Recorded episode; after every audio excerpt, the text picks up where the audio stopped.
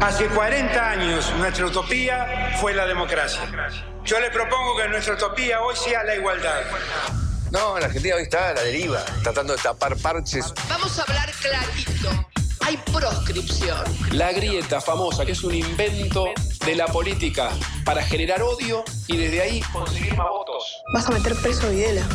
A todos los responsables. Estamos trabajando en armar una estrategia para enfrentar la izquierda a nivel internacional. La izquierda tiene que pelearle y la peleamos todos los días.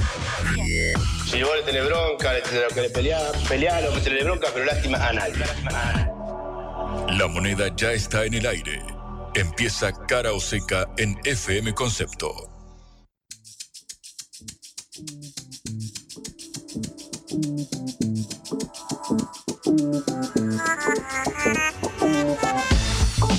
Buen día eh, de paro general. Sería un día peronista para decir de muchos porque tenemos un día absolutamente soleado con una hermosa temperatura en la ciudad de Buenos Aires. Los saludamos Patricia Lee y Juan Lehmann desde Caro Seca, esta producción de la Agencia Internacional de Noticias Sputnik. Hola Juan, ¿cómo estás? Muy buenos días, eh, Patrici. Al día peronista, sé que son las 11 de la mañana, pero le faltaría quizás un chori, un choripán. Yo te digo, Y no casi, reniego de eso. En un ratito, si estuviéramos preparando un asado, Patri, para dentro de una hora, una hora y media, poniendo el fuego de a poquito, lo primero que saldría sería el chori. Así que para cuando estemos cerrando cara o seca dentro de dos horas, yo voy a estar pensando que estoy comiendo una- unas, unas achuras, una mollejita, un chori.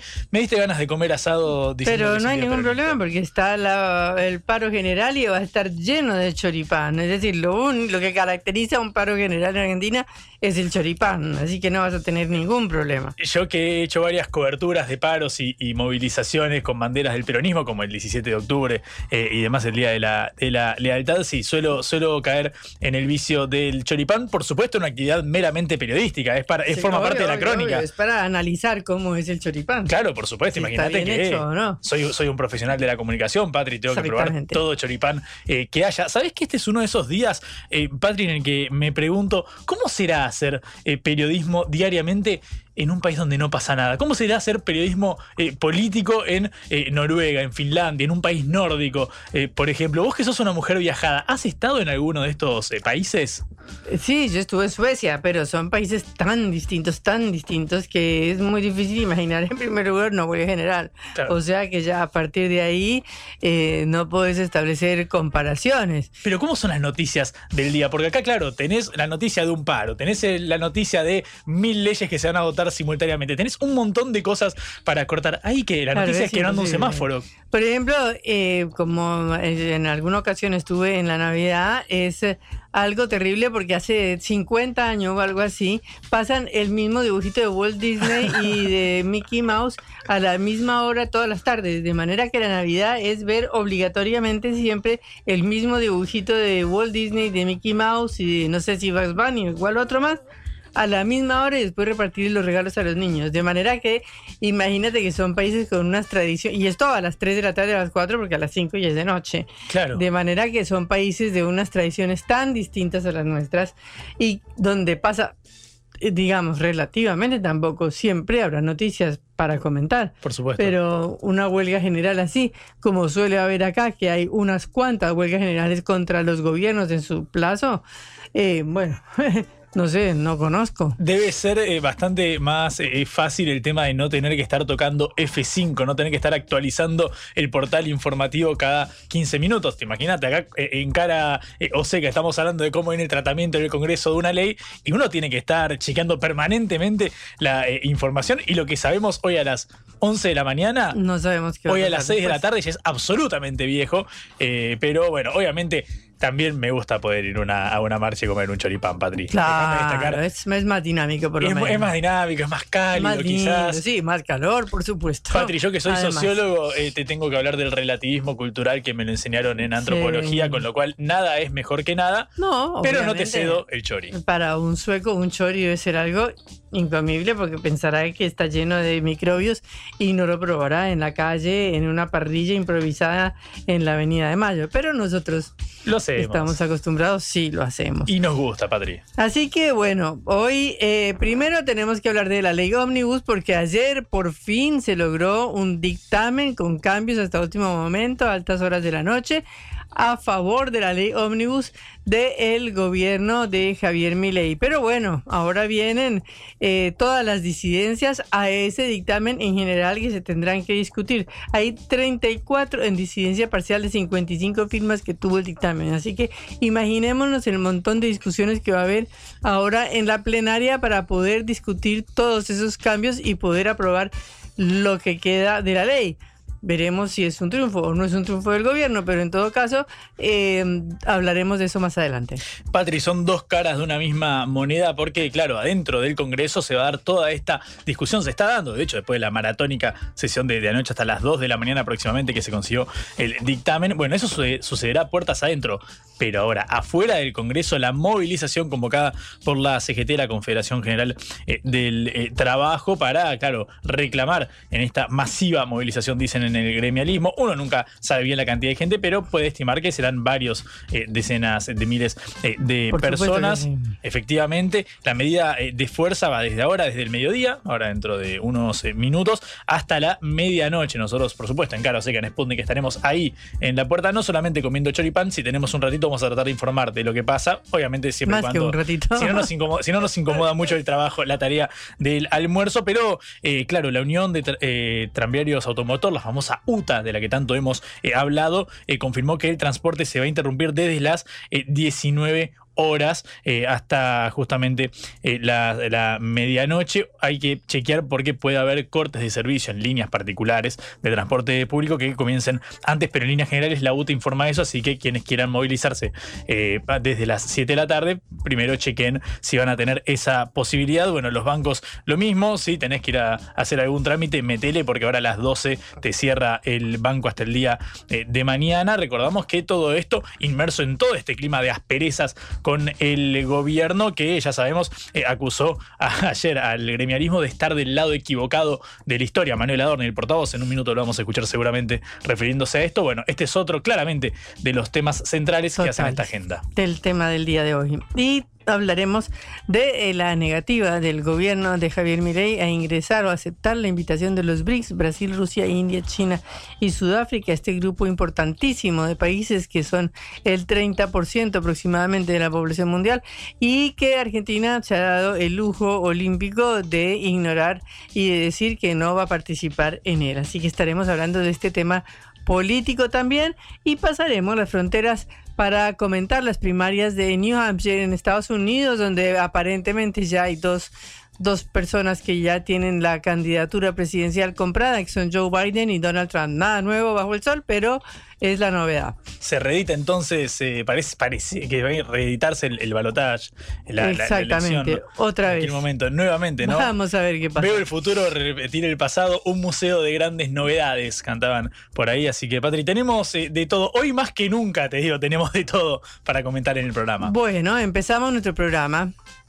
Cara o seca de Sputnik en concepto FM 95.5.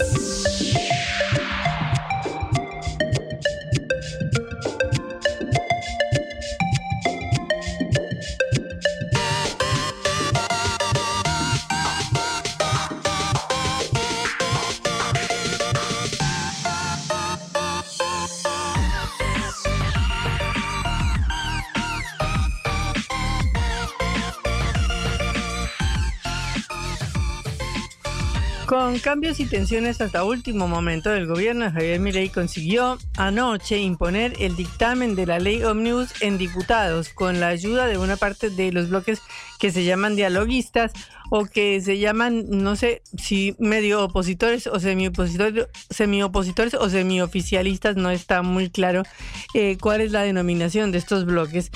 Eh, que acompañaron, aunque eh, muchísimos diputados con disidencias.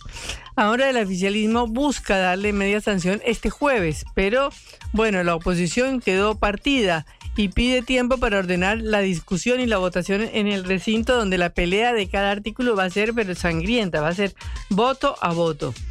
Ya tenemos dictamen de mayoría, tenemos 55 firmas, de ellas 34 son en disidencia parcial.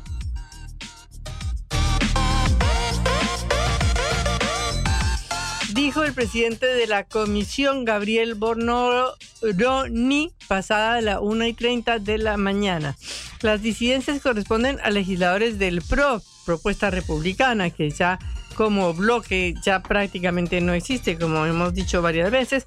Una parte de la Unión Cívica Radical, eh, Hacemos Coalición Federal, que es este nuevo eh, bloque que surgió con distintas partes de lo que antes era el PRO eh, y, o Juntos por el Cambio, no el PRO, sino Juntos por el Cambio.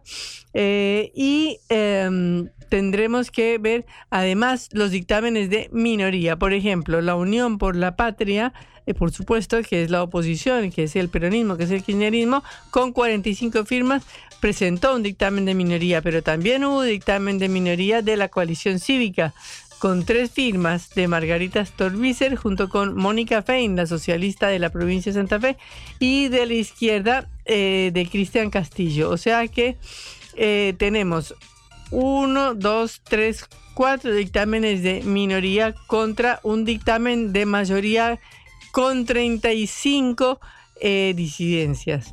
Eh, de manera que eh, veremos qué sucede o qué sesión maratónica y tremenda nos espera el jueves próximo después del paro nacional de hoy.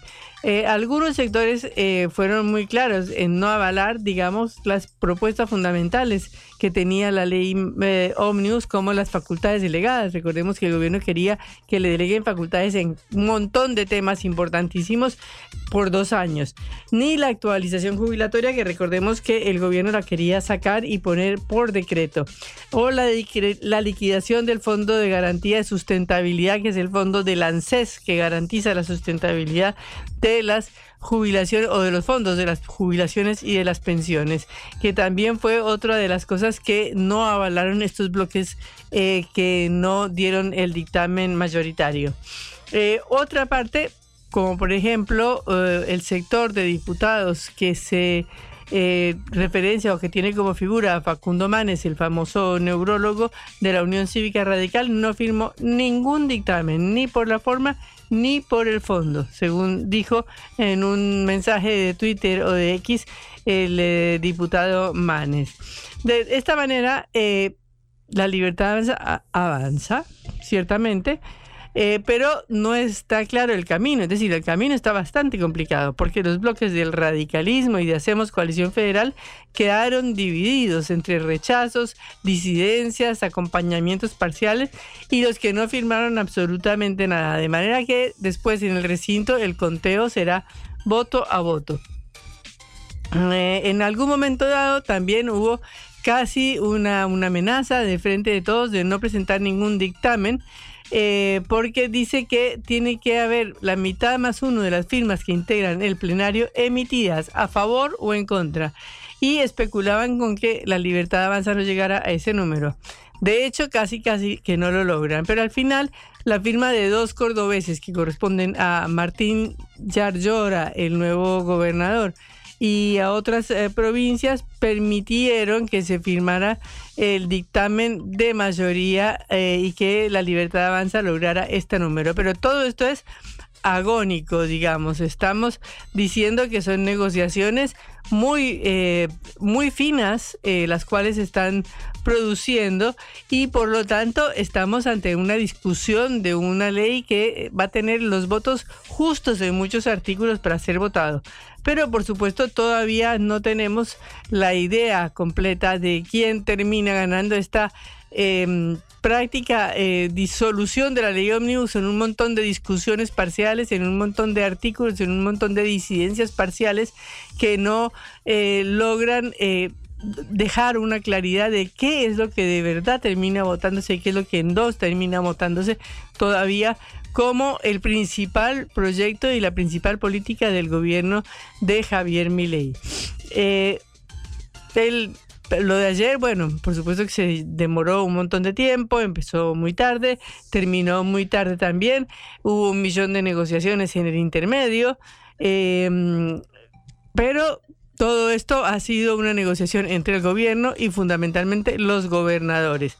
Eh, los gobernadores pedían, por ejemplo, que se cumpla con el fallo de la Corte Suprema sobre eh, mantener la coparticipación de impuestos con la ciudad de Buenos Aires, que el blanqueo que propone el gobierno, es decir, este, este perdón para las personas que eh, blanqueen o que eh, exterioricen dólares o bienes que no han declarado en sus declaraciones juradas, eh, también se reparta con las provincias, que no se elimine el Fondo Fiduciario para el Desarrollo Provincial, determinar un salario mínimo docente, que es una de las exigencias que tienen los gobernadores, eh, frenar la liquidación del Fondo de Garantía de Sustentabilidad.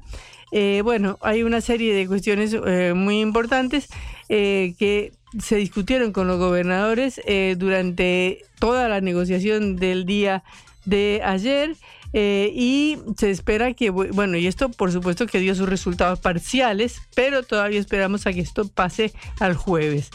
Por supuesto que no hubo ni acuerdo en jubilaciones ni en privatizaciones.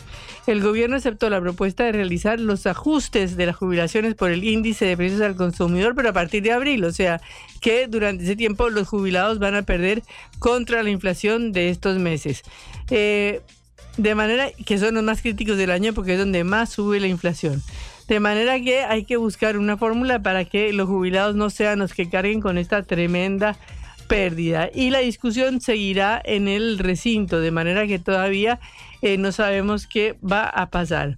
Eh, también, eh, si el Frente de Todos obtiene un dictamen de mayoría y todo lo demás se divide, bueno, sería una eh, triunfo de la oposición muy importante porque sabemos que el kirchnerismo y la izquierda tienen mm, más o menos 106 votos o algo así, más de 100 votos, de manera que eh, la posibilidad de que ellos logren, eh, si se divide mucho, el la, no sé, dia- oposición dialoguista o el oficialismo dialoguista eh, tendrían un problema importante para esto que es la, principal iniciativa del gobierno. Obviamente tenemos que recordar que también está el decreto de necesidad de urgencia que tendrá que ser discutido después, más adelante en el Congreso y que eh, tenemos que ver cómo terminan estas dos grandes iniciativas del gobierno para ver qué pasa.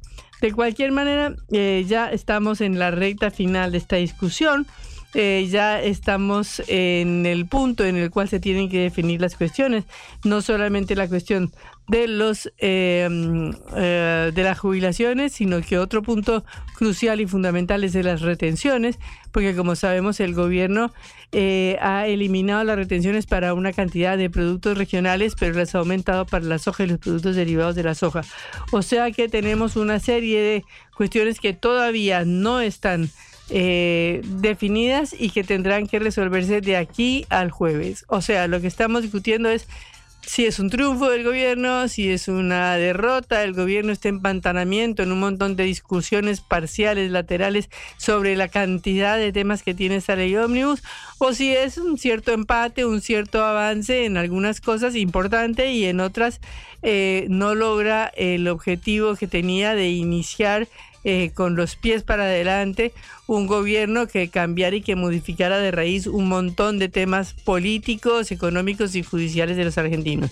Bueno, hoy está el paro nacional, por supuesto que es el tema del día de la fecha y mañana continuaremos con este eh, importantísimo debate sobre el futuro de la ley ómnibus. Blanco o negro, sí o no. A favor o en contra. Sputnik para la pelota para reflexionar.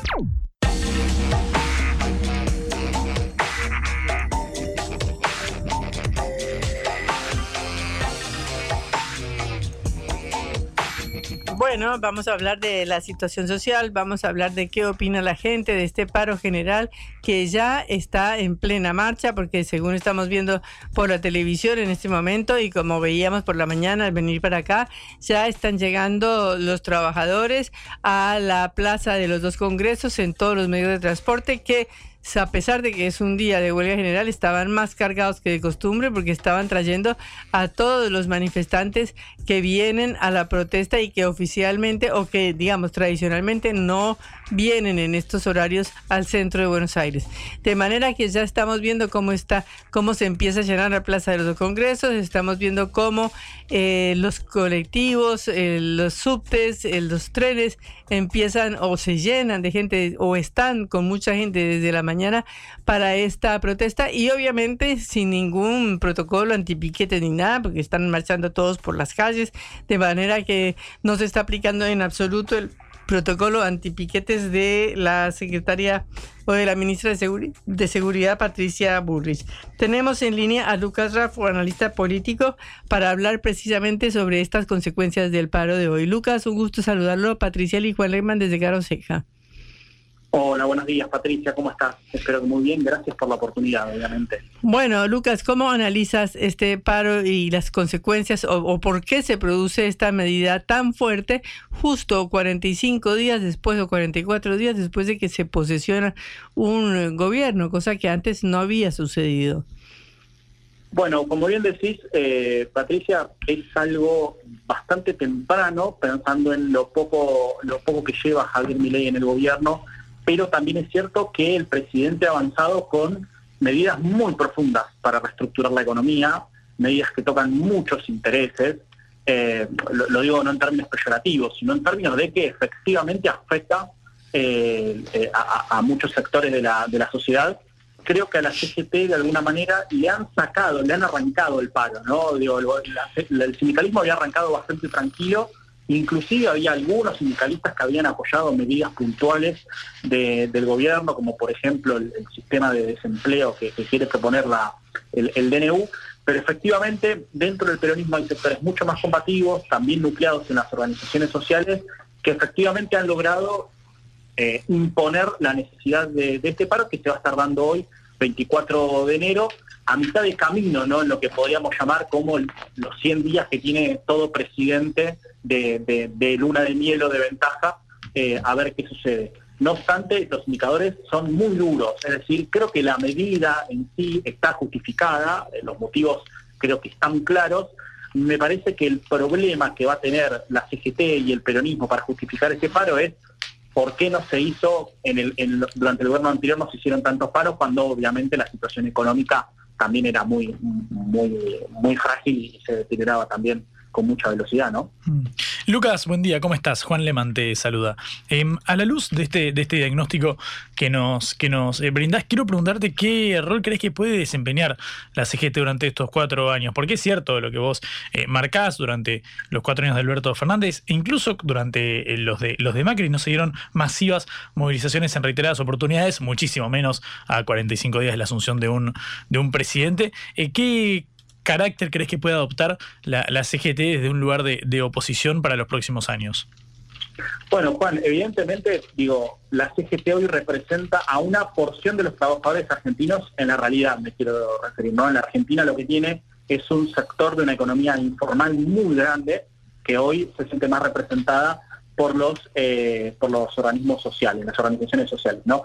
Me parece que más allá de la postura frente al gobierno, lo que está en juego es el liderazgo y el reparto de poder al interior del peronismo. Un peronismo que fue derrotado en las elecciones claramente, que no tiene un liderazgo claro, que durante el gobierno de Alberto Fernández mostró señales de que, de, que, de, debilidad muy grande, donde tampoco había un liderazgo y una conducción política, y me parece que el peronismo se encamina hacia una redefinición.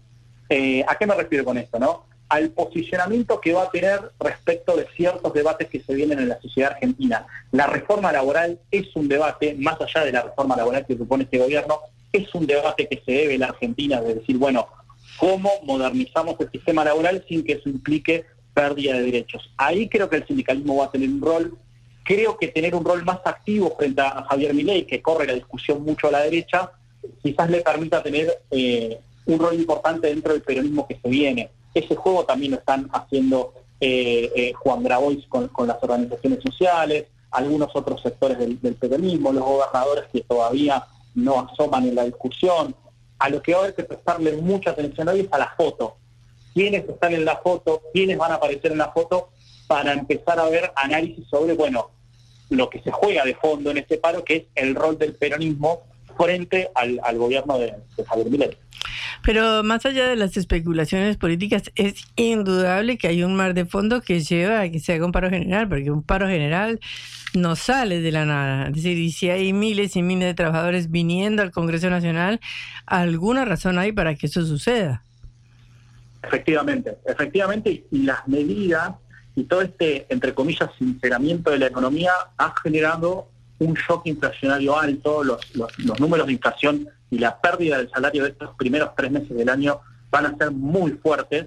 Eh, y quien lo viene sufriendo, también lo venía sufriendo anteriormente, es el sector asalariado, a quien el sindicalismo representa. Eh, hoy el, el, deterioro de los indicadores de Argentina es tan grande en los últimos años, no cuatro, hablamos ya de ocho o de diez, que ya los trabajadores asalariados, los trabajadores formales, que uno pensaría que están en la cima de la pirámide ¿no? de los trabajadores, son, son quienes tienen derechos, quienes tienen vacaciones pagas, quienes tienen obra social, etcétera. Bueno, vienen perdiendo poder adquisitivo de forma muy fuerte y se están viendo eh, muy golpeados por las medidas que aceleraron la inercia inflacionaria que veníamos teniendo. Ese es el cóctel que también hace que haya mucha gente enojada. Esto es muy importante y no lo quiero eh, dejar de largo y vos lo marcabas muy bien, Patricia hay algo de fondo que es, hay una sociedad que está enojada. Hay una sociedad que está que votó a Javier Milei, pero que sigue enojada. Eh, y eso hay que tenerlo en cuenta, porque hay que ver cuánto le dura la, luna de miel a Javier Milei si no resuelve ninguno de los problemas, ¿no? O los agrava. En, ese eh, eh, marco, el otro capítulo que me parece interesante es ver la conducta de los gobernadores. Obviamente se refleja ahora en la ley Omnibus, el dictamen, que tiene apoyo claramente de algunos de los, de los mandatarios provinciales. ¿Qué rol crees que van a desempeñar los gobernadores, dado que bueno, la libertad avanza, el oficialismo no tiene ningún, eh, ninguna provincia que le responda directamente? Bueno, los gobernadores van a ser muy importantes y por eso hay el rol de Guillermo Francos, y de, bueno, ahora Martín Menem, ahora se sumó José Luis Espert, es muy importante para que el DNU y la ley de bases salga. Esto es muy importante. Si la ley de ómnibus no sale y el DNU se traba, el gobierno de Javier Milei naufraga. No quiero decir que se va a terminar, no, no quiero que se me interprete eso. Lo que digo es, va a tener muchas dificultades para volver a tener la iniciativa política. Eh, y en esto, ¿qué quiero, ¿qué quiero decir? Que negociar no es una derrota en este sentido, es las posibilidades de que tengamos reformas aprobables de alguna manera. Ahí los gobernadores van a ser muy importantes. Eh, lo que no sé es el rol que van a tener dentro del peronismo. Ahí yo no, lo tengo muy claro porque no veo a los gobernadores proactivamente yendo a buscar el liderazgo del peronismo, sino que están más bien en una situación de espera, en una situación de cautela y sobre todo tratando de proteger a sus territorios. Y en esto es el foco. Los gobernadores hoy están negociando con el, gobierno no como representantes del peronismo, sino como representantes de sus provincias. Esa es la lectura que tenemos que tener, porque a partir de ahí vamos a poder entender cómo algunos cambios son apoyados y algunos son rechazados tan enfáticamente como por ejemplo Santa Fe con las retenciones, eh, Santa Fe, Córdoba y Tucumán con la modificación de la ley del biodiesel, los gobernadores patagónicos con la cuestión de la pesca todas cuestiones en las que el gobierno de a poquito va cediendo, porque sabe que sin los gobernadores esto no sale. Mm. Eh, y con respecto al diálogo parlamentario, ¿qué estás viendo de esas negociaciones? Vos decías que no es una mala palabra la negociación en este caso. Javier Milei había dicho que no estaba dispuesto a negociar, sí a aceptar sugerencias. Bueno, habrá que ver semánticamente qué, qué, implica eso eh, precisamente, pero bueno, ¿cómo crees que está dándose este diálogo con, con los otros bloques? Mira, yo veo dos planos muy separados en lo que es el gobierno, ¿no? Una variable de análisis son las declaraciones que para mí hoy encabezan Adorni y Milei, que son las posiciones mucho más duras, pero que claramente no están interviniendo en la discusión parlamentaria. Y por el otro lado tenés a Guillermo Francos, a Martín Menem, a José Luis Espert sumado ahora, eh, quienes están dialogando, tratando de aprobar reformas con una, un grupo de la oposición. Vos pensá que hoy tenemos 105 legisladores que prácticamente son espectadores de este debate, que son los del frente de todos. No lo digo mal, lo digo en términos de que no están formando parte de ninguna discusión eh, y están criticando absolutamente toda la ley. Y el gobierno se está concentrando en dialogar con el radicalismo, con el PRO y con los bloques federales o que responden algunos de los gobernadores para tratar de conseguir 129, 130 votos que les permitan aprobar eh, la ley Omnibus eh, y también proteger el DNU. El DNU, recordemos que es vigente, digo, para los capítulos de la reforma laboral está generando eh, regulaciones con, continuamente y están en vigencia. Eh, yo lo que veo ahí es en ese sentido dos planos, ¿no? La dinámica parlamentaria yo creo que se está aceitando. Creo que algunas declaraciones de Javier Milei, de algunas declaraciones de Adolfi pueden entorpecer el diálogo, ya que yo sería mucho más cuidadoso ahí, pero creo que dentro de todo las líneas no están cortadas, los interlocutores están validados, y yo creo que la ley va a terminar pasando con muchísimas reformas, pero va a terminar pasando, y en ese sentido el gobierno se va a adjudicar una victoria legislativa que pasó un proyecto de ley, que era muy complicado, muy difícil, y seguramente la oposición más responsable va a decir nosotros no somos culpables de que, el gobierno se paralice y además hemos conseguido algunas reformas que creemos que son importantes. Eh, bueno, Lucas, ha sido muy importante este análisis sobre la situación de hoy que incluye al paro y a la discusión de la ley ómnibus en el Congreso. Eh, muchas gracias por el tiempo y hasta la próxima. Muchísimas gracias a ustedes por la oportunidad. Eh, hasta pronto y bueno, a disposición para lo que necesiten. Gracias, gracias. Era eh, Lucas Raffo, analista político, sobre la ley Omnibus y sobre el paro de hoy, que es la noticia del día.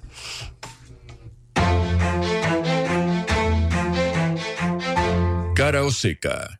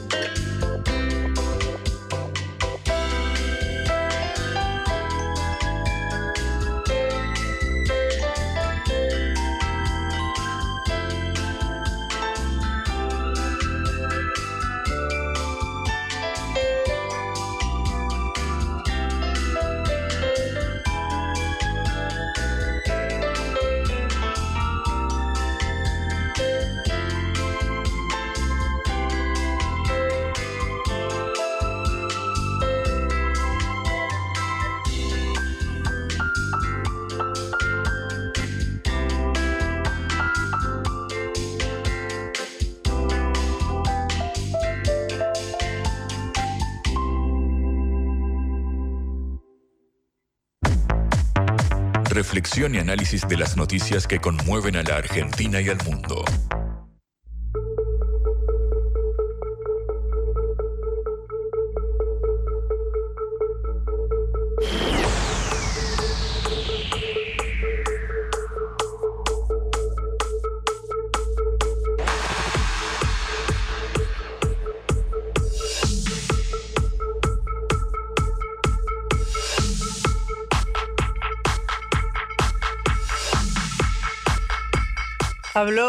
Por supuesto, Manuel Adorni, el vocero presidencial. Efectivamente, Patricia, columnista de Cara Seca, porque claro, todos los días nos engancha justo en el eh, horario. Escuchemos algo de lo que decía eh, el vocero presidencial desde Casa Rosada. Uno entiende que ley ómnibus y paro general no pueden faltar en el menú. Escucha lo que decía Adorni.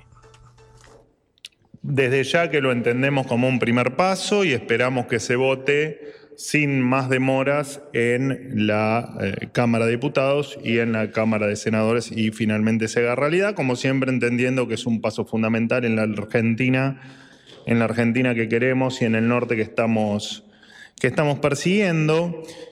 Eh, en el debate de- del día de ayer y que culminó en la madrugada de hoy, un diputado me trató de, me definió como el antiguo macho de Twitter devenido en un osito de peluche. Yo le agradezco enormemente que mi, eh, que mi presencia o mis palabras le generen ternura. Ni fui macho de Twitter, ni soy hoy un osito de peluche. De todas maneras, así lo hubiese sido, hubiese seguido siendo un macho de Twitter o siempre hubiese sido un osito de peluche, porque yo, a diferencia de muchos, no cambio. Así que, y eso no todos pueden decir lo mismo. Así que eh, le agradezco y le agradezco también que haya tenido que leerlo, esta burda definición de mi persona, porque tener que leer unas pocas palabras, evidentemente alguien se las anotó, así que, bueno, qué sé yo. Es lo que hay. En cuanto al paro, eh, por supuesto que, como es de público conocimiento, hoy es la jornada anunciada por la CGT y algunos otros grupos de personas. Eh, quiero llevarles tranquilidad, todo está dado para que efectivamente sea un día, un día normal. Este gobierno viene trabajando eh, durante toda la jornada para que esto así ocurra y eh, hay un protocolo vigente, el cual hoy la propia Patricia Bullrich, la ministra de Seguridad, ha, especificado que se va a cumplir tal como corresponde, garantizando la libre circulación, con los controles pertinentes y, eh, bueno, evitando, por supuesto, que las calles no se corten. Eh, la línea 134, anónima y gratuita, sigue abierta, sigue recibiendo llamados con denuncias de todos aquellos que se sientan eh, amenazados, amedrentados o eh, que reciban algún tipo de incentivo o amenaza de algún desincentivo para participar del paro. Por supuesto que entendemos que gran parte de los argentinos desean trabajar, desean tener una jornada normal, en paz y sin que nadie les impida tener la libertad de tomar sus propias decisiones. Solo a título informativo, este paro que por supuesto va a traer una pérdida para muchos sectores que totalizan muchos millones de dólares, simplemente remarcar lo que ha informado eh, la propia compañía de aerolíneas argentinas. Se han cancelado 295 vuelos, se han reprogramado otros 26. Han sido afectados 20.000 pasajeros que van a tener un pésimo día el día de hoy, culpa de esta medida y eh, esto le representará a la empresa una pérdida de 2 millones y medio de dólares que por supuesto pagaremos entre todos los argentinos por eh, desgracia. Y bueno, también destacar eh, todas las empresas que no adhieren al paro, que promueven el trabajo y que promueven que sus empleados eh, cumplan con normalidad sus actividades. Ha pasado en contraposición al- a lo que les nombro de aerolíneas, ha pasado con eh, Flybondi, por ejemplo, que anunció que su operación iba a ser dentro del desorden que está generando este paro lo más normal posible. Hasta aquí lo mío, los escucho para las preguntas que quieran, que quieran realizarme. Concreto, eh, en este caso el eh, discurso de Manuel Adorni, Patri. Sí, bueno, eh, llama la atención un poquito esa personalización que está haciendo de su figura, ¿no? De la cuestión del osito de peluche o del macho de Twitter.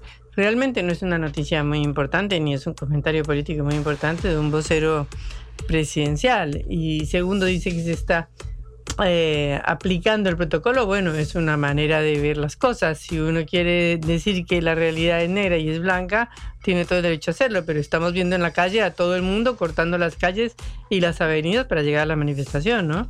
Efectivamente, y de hecho, Patri, bueno, obviamente estamos hablando del eh, paro general, el primero contra el gobierno de Javier Milei, quien eh, habló, es un nombre que escuchamos mucho, pero que vemos poco. El nombre lo escuchamos, la voz no tanto. Andrés Rodríguez, el secretario general de UPCN, la Unión de Personal Civil eh, de la Nación, un hombre fuerte en el sindicalismo, sobre todo de los trabajadores del Estado, se refirió a esta medida de fuerza, se refirió a la idea de ser respetuosos, obviamente en el marco de este protocolo de orden público impulsado por Patricia Burrich. Escucha lo que decía el secretario general.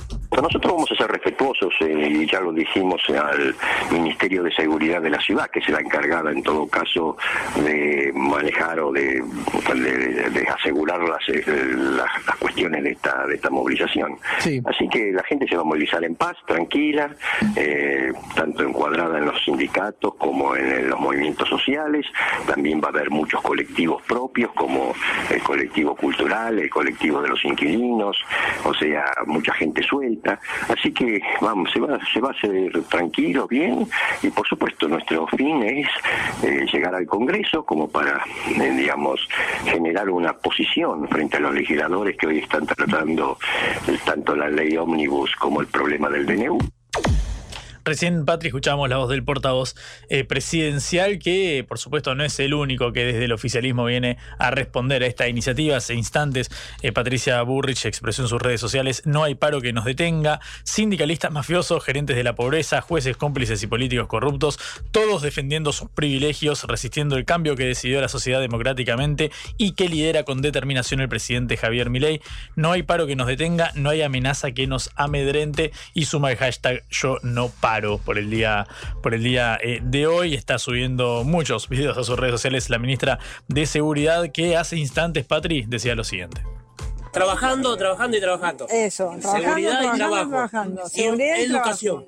Mucha Exactamente, muy bien. Los chicos necesitan educación. Y por eso hoy estamos acá trabajando. No paro. Permiso. No queremos el paro, ¿no? a los vagos. Nosotros tenemos 36 empleados, señora. ¿Sí? Vinieron 25, de uno. Muy bien. Muy bien. De 36 35. ¿Ah? Todo cumpliendo. ¿Eh? Podría ser tranquilamente el bloque de diputados de la Libertad Avanza, Patrick, con quien estaban hablando, que son más o menos esa cantidad. Lo cierto es que así está activa en sus redes la ministra de Seguridad a raíz de este paro, de esta movilización eh, del día eh, de la fecha. Quien eh, habló, pero en este caso fue en el día de ayer, es el propio Manuel Adorni. Obviamente, no solamente da su conferencia de prensa, sino que como, como portavoz también tiene que dar entrevistas con algunos medios. Ya será nuestro turno, Patri, pero habló acerca de eh, justamente los meses que se avecinan, porque, claro, uno entiende que el paro general, en caso de que no se cambiara el rumbo de ciertas medidas económicas, o al menos la percepción que tiene el gremialismo en torno a ellas, no será el último. Y esto decía Manuel Adorni sobre el tiempo que se viene. Lo que ocurre es que nos han dejado una Argentina absolutamente devastada y en términos de, cuentas fiscales o de de ingresos fiscales o de, déficit fiscal, el, descalabro es histórico. Eh, lo que hay que comprender es que estamos en un proceso de estabilización de la macroeconomía y de corrección de todo el desbarajuste que nos han dejado. Eh, sabemos que, lo dijimos y lo digo siempre, se vienen meses muy complicados, especialmente en materia inflacionaria. Nosotros no estamos dispuestos a mentir y dentro de ese no vamos a mentir, no vamos a prometer cosas que no podemos cumplir. Eh, vamos a terminar con la inflación, vamos a sacar a la Argentina adelante y vamos a pasar también unos meses muy difíciles. Bueno, ahí está el tridente, la Santísima Trinidad del discurso del oficialismo. Primero hay que pasar el verano, básicamente. no el invierno. Reeditando otra, otra frase emblemática de la historia de nuestro país, de la historia eh, reciente. Bueno, ya empiezan las movilizaciones, los cortes. Estamos viendo las imágenes en directo desde el puente eh, Pueyrredón. La plaza del Congreso empieza a eh, llenarse para el acto convocado para ahora a la tarde. En un ratito, Patria, estaré dando vueltas por ahí. Mañana te hago toda la crónica, que también la puedes leer en sputniknews.lat. Sé que a te gusta cada tanto chusmear ahí que anda eh, pasando. Lo cierto es que empieza a subir el volumen de la disputa. Hasta ahora no vemos imágenes del protocolo de orden público siendo puesto en, práctica, en marcha. Habrá que ver, obviamente, porque es todavía eh, incipiente la convocatoria, la llegada de participantes a este acto que todo luce como todo auguro que será eh, masivo. Lo cierto es que ahora desde las 12 empieza formalmente el paro general en unos 15 minutos. Recordamos para quienes nos están escuchando, desde las 12 ya no hay bancos y si tenés que utilizar el transporte público, chequea porque desde las eh, 19 horas informó la Unión de, de Tranviario Automotor, la UTA, que eh, se interrumpirá el transporte Claro. público, el subte lo mismo. Así que bueno, va a ser un día bastante cargado en esta materia. Un día complicado. Complicado, complicado. En un ratito vamos a estar volviendo sobre esto y también, por supuesto, nos queda todavía todo lo referido a la ley Omnibus y demás cosas que hacen a esta cargada, Patri, agenda informativa del día de hoy. Esto es Cara o Seca, el programa de reflexión y análisis de Sputnik por concepto FM.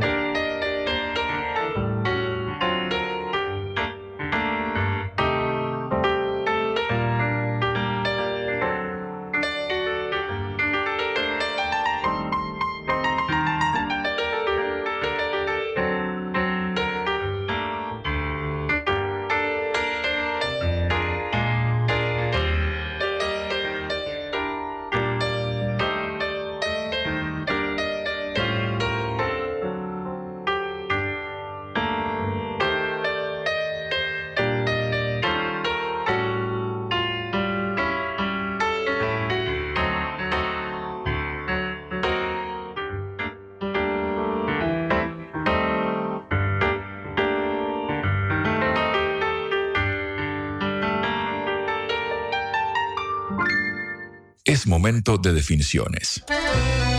Cara o seca. En FM Concepto.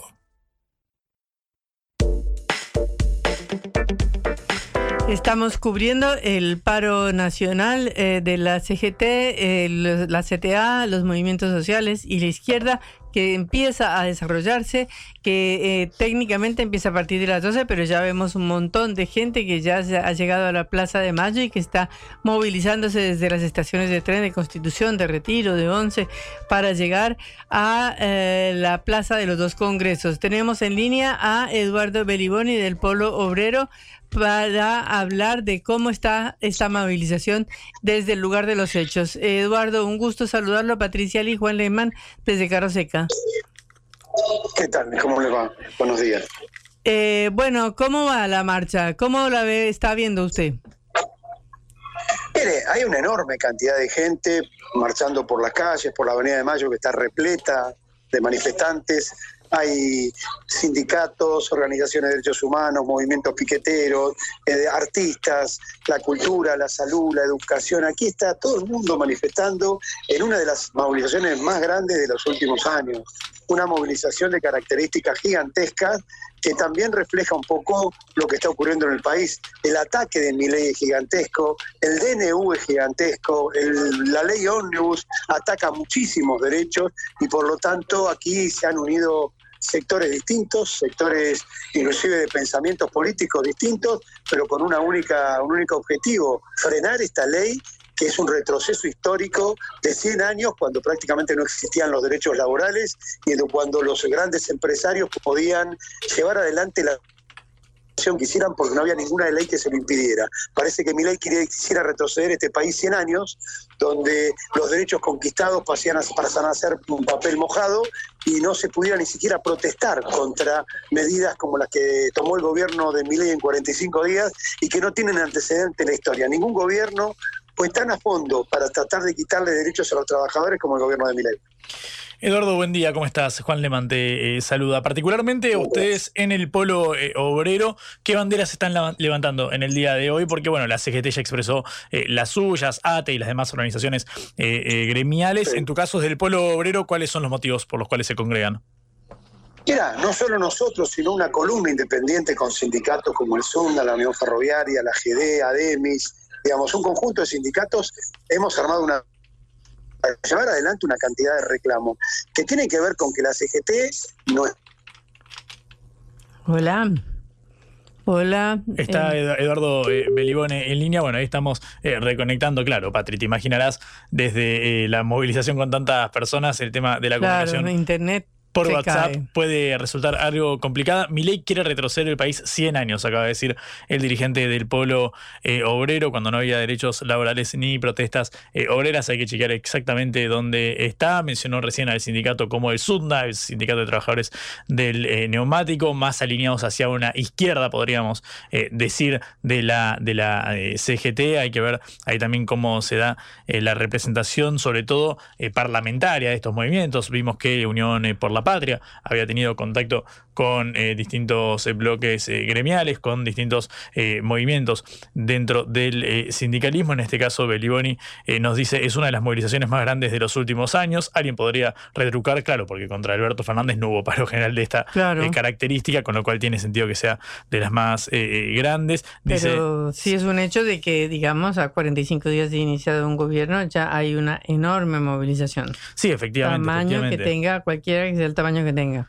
Sí, sí, efectivamente, lo Mm. estamos viendo en las imágenes porque son múltiples los puntos de congregación. Estamos viendo del puente Pueyrredón, eh, también, o sea, el acceso a la capital federal por la zona sur del conurbano eh, bonaerense. También estamos viendo lo que sucede frente al Congreso eh, de la Nación, donde, claro, capítulo aparte es lo que está sucediendo adentro. En un ratito, Patri, te invito a escuchar los audios de los distintos eh, parlamentarios. Claro, que ahora están- seguimos con lo que pasa adentro del Congreso. el, el Congreso hoy tiene múltiples aristas para eh, abordarlo mientras esperamos que vuelva eh, Eduardo Belliboni del Polo eh, Obrero. Acaba de decir Patri Belliboni, eh, el ataque es gigantesco y por eso se juntan dirigentes de organizaciones muy eh, distintas, porque claro, imagínate que estamos viendo a diputados de la izquierda con peronistas, con peronistas más de la, la derecha, podríamos decir, dentro de algunas ramas del sindicato. Ha dicho que se va a volver a, a hace 100 años de los desde el punto de vista de las em, consignas o propuestas que ha hecho Milei en la ley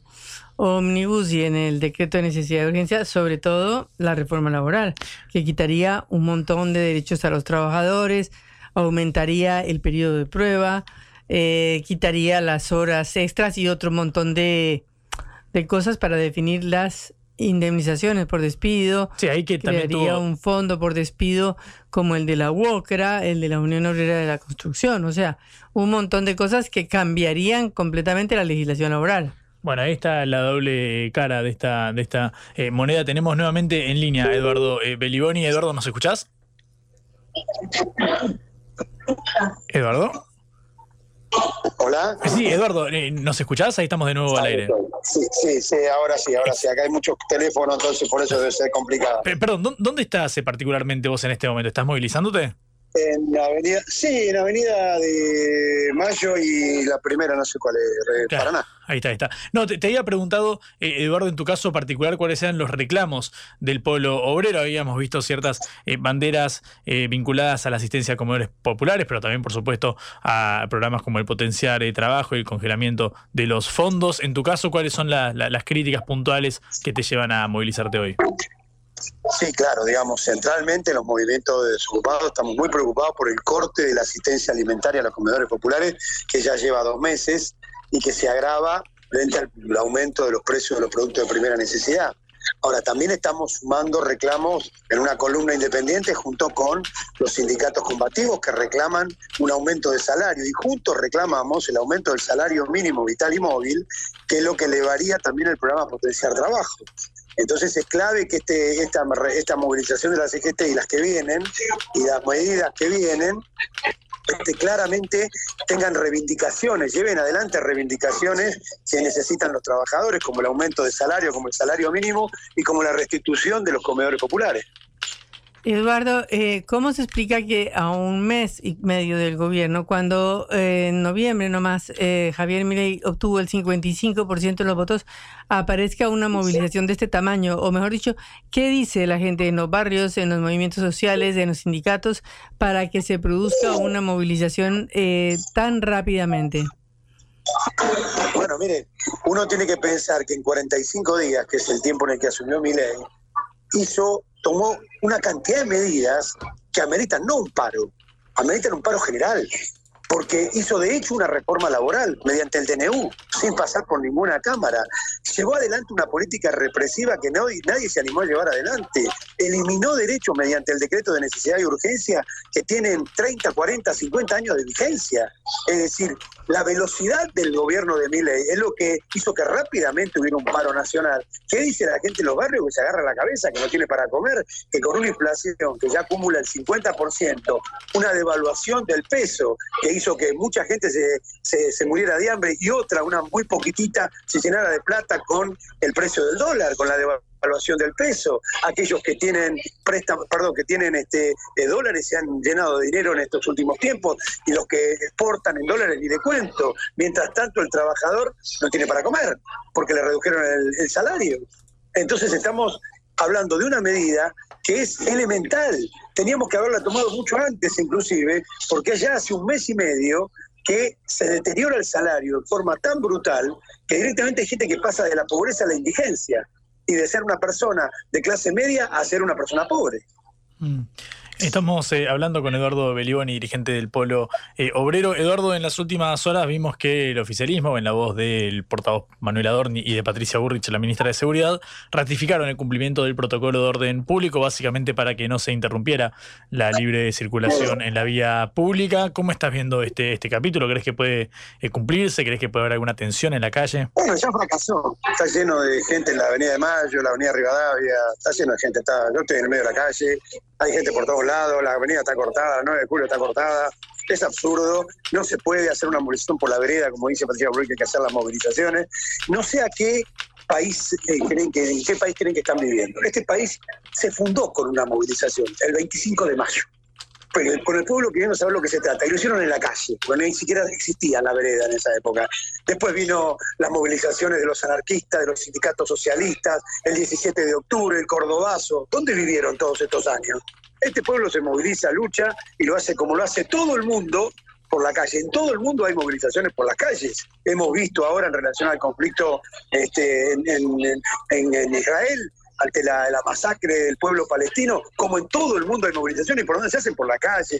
Lo de, lo de Patricia Bullrich es un intento nuevamente de un protagonismo que no tiene ningún sentido. Dicen que ahora están mirando la movilización en un estudio de televisión, viendo con varias cámaras cómo se desenvuelve la movilización. ¿Por qué no va a los barrios populares donde está lleno de narcotraficantes a buscarlos, en vez de estar hoy perdiendo el tiempo? Las movilizaciones se hacen en forma pacífica, no hay ningún problema y vamos a terminar esto como corresponde. Y no hace falta que la ministra nos esté espiando por la televisión o por las cámaras que ha puesto este, para ver cómo se ma- manifiesta la gente. Se manifiesta pacíficamente, pero se manifiesta contra su gobierno. Eso es lo que no le gusta, que sea pacífica y que sea contra su gobierno.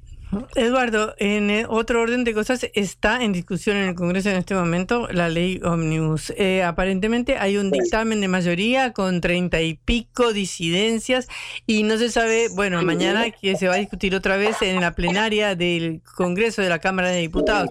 ¿Ustedes cómo lo ven? ¿Es un avance del gobierno? ¿Lograron frenar al gobierno? ¿Qué pasa en el Vamos Congreso? a ver, miren, yo creo que si los diputados votan alguna de las leyes que son violatorias de los derechos y libertades democráticas, si votan leyes en contra de los derechos de los trabajadores, de la minoría, de la juventud, de la mujer, son traidores a la patria. Sin ninguna duda, nosotros nos vamos a movilizar otra vez mañana si se trata el proyecto, porque no vamos a aceptar que los diputados traicionen al pueblo. Los, diputados son representantes del pueblo, no son representantes ni de los gobernadores ni de los gobiernos, son representantes del pueblo. Y acá hay un pueblo que está manifestando, aquí en Buenos Aires y en todo el país, hay manifestaciones en todo el país en este momento. Acá se muestra solamente la de Buenos Aires, pero está por todos lados movilizada la población, que también tiene un valor, no solamente la gente opina el día de las elecciones, porque el día de las elecciones puede votar y después darse cuenta que se equivocó. Hola, estamos hablando con Eduardo Beliboni, pero sabemos que está en medio de la movilización, así que esperaremos a ver si se puede retomar la comunicación. En todo caso, ya sabemos que estamos en medio del paro general de la CGT y que está lleno de gente en este momento, de manera que todavía no sabemos si podemos volver a conectar a Beliboni. Estamos, ah, ya está otra vez en línea. Ah, Eduardo, lo escuchamos. Hola. No, parece que no, así que... Bueno, también han parado la línea telefónica porque, claro, pasa un minuto de las 12 del mediodía. Oficialmente comenzó el paro de la CGT. Ahora eh, sí, imaginamos que obviamente todos los dirigentes sociales que están movilizándose ahí por Avenida de Mayo rumbo a la plaza que está ubicada enfrente al Congreso de la Nación, bueno, obviamente están con centenares de miles eh, de eh, personas en las calles Patri. Bueno, veremos en un ratito cómo evolucionando la eh, jornada. Lo cierto es que dio fuertes declaraciones. Beliboni no suele ahorrar en calificativos para referirse al gobierno ni a Javier Milei, tildó de traidores a los que voten, los diputados que voten a favor de la ley eh, Omnibus. Nos dio mucha tela para cortar. Bueno, esperaremos a ver cómo continúa la movilización. Obviamente ya estamos en el momento en que se inicia este paro general y por supuesto la comunicación desde el Congreso es muy difícil en estos momentos. Veremos cómo se desarrolla. En el lugar del mundo que estés, En el asentamiento más remoto de todo el planeta. está Concepto. Una sola voz uniendo a toda la Argentina. En tu casa, en el auto, en tu celular. Somos Concepto 955.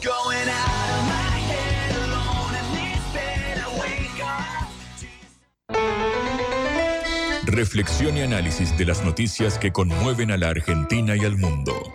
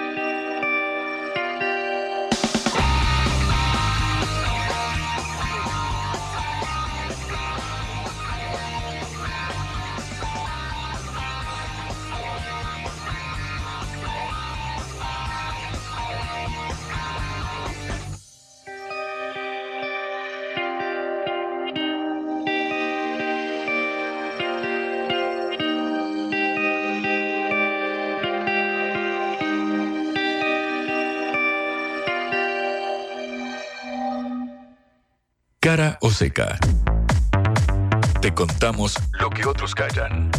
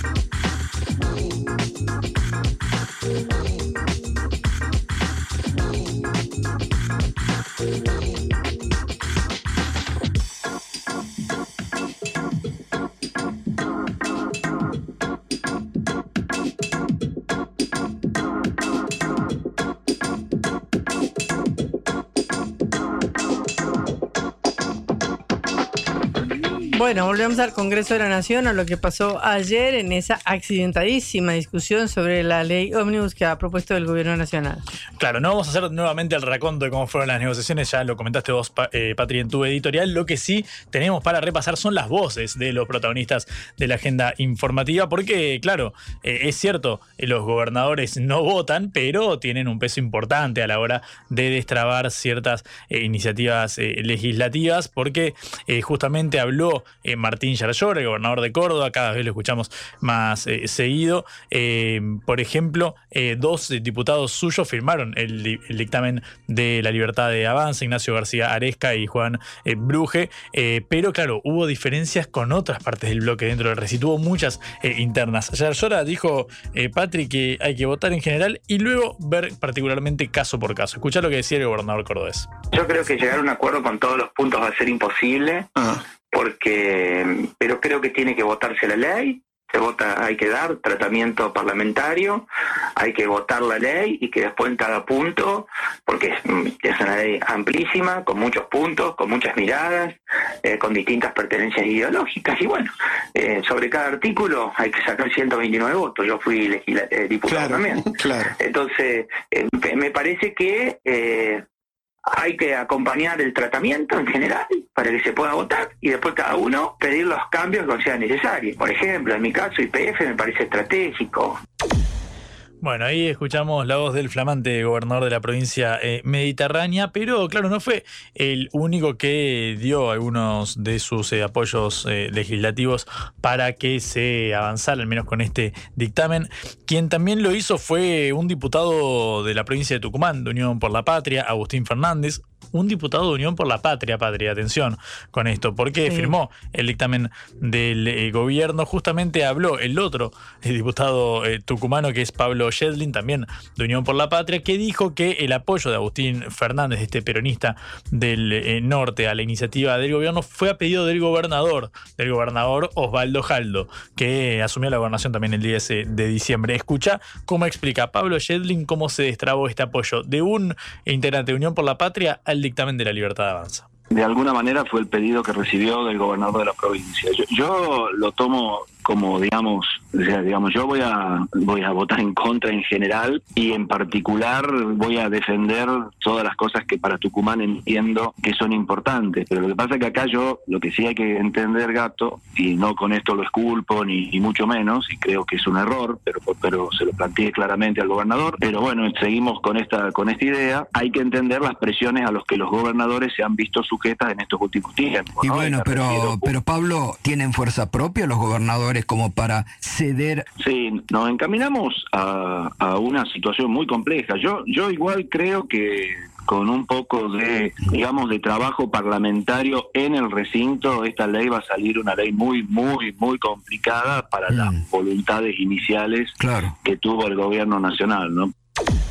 Bien, así la explicación de Pablo Yedlin. Claro, la rosca legislativa, Patri, las negociaciones palacias tienen este componente de presiones. De hecho, lo escuchamos en la propia voz del portavoz eh, presidencial Manuel Adorni ayer, que decía eh, que, bueno, si no sale la ley ómnibus va a continuar el ajuste sobre las provincias. Son estas las presiones a las cuales hace alusión Pablo Yedlin. En ese marco se da entonces el apoyo de Agustín eh, Fernández, diputado de Unión por la Patria, al dictamen del oficialismo, el dictamen de la libertad avanza. El jefe de bloque opositor, el jefe de bloque del de, peronismo, Germán eh, Martínez, denunció, Patria, atención, que cambian integrantes de las comisiones a cambio de un votito más, de un poroto para sumar a la iniciativa oficial. Escuchá, Germán Martínez.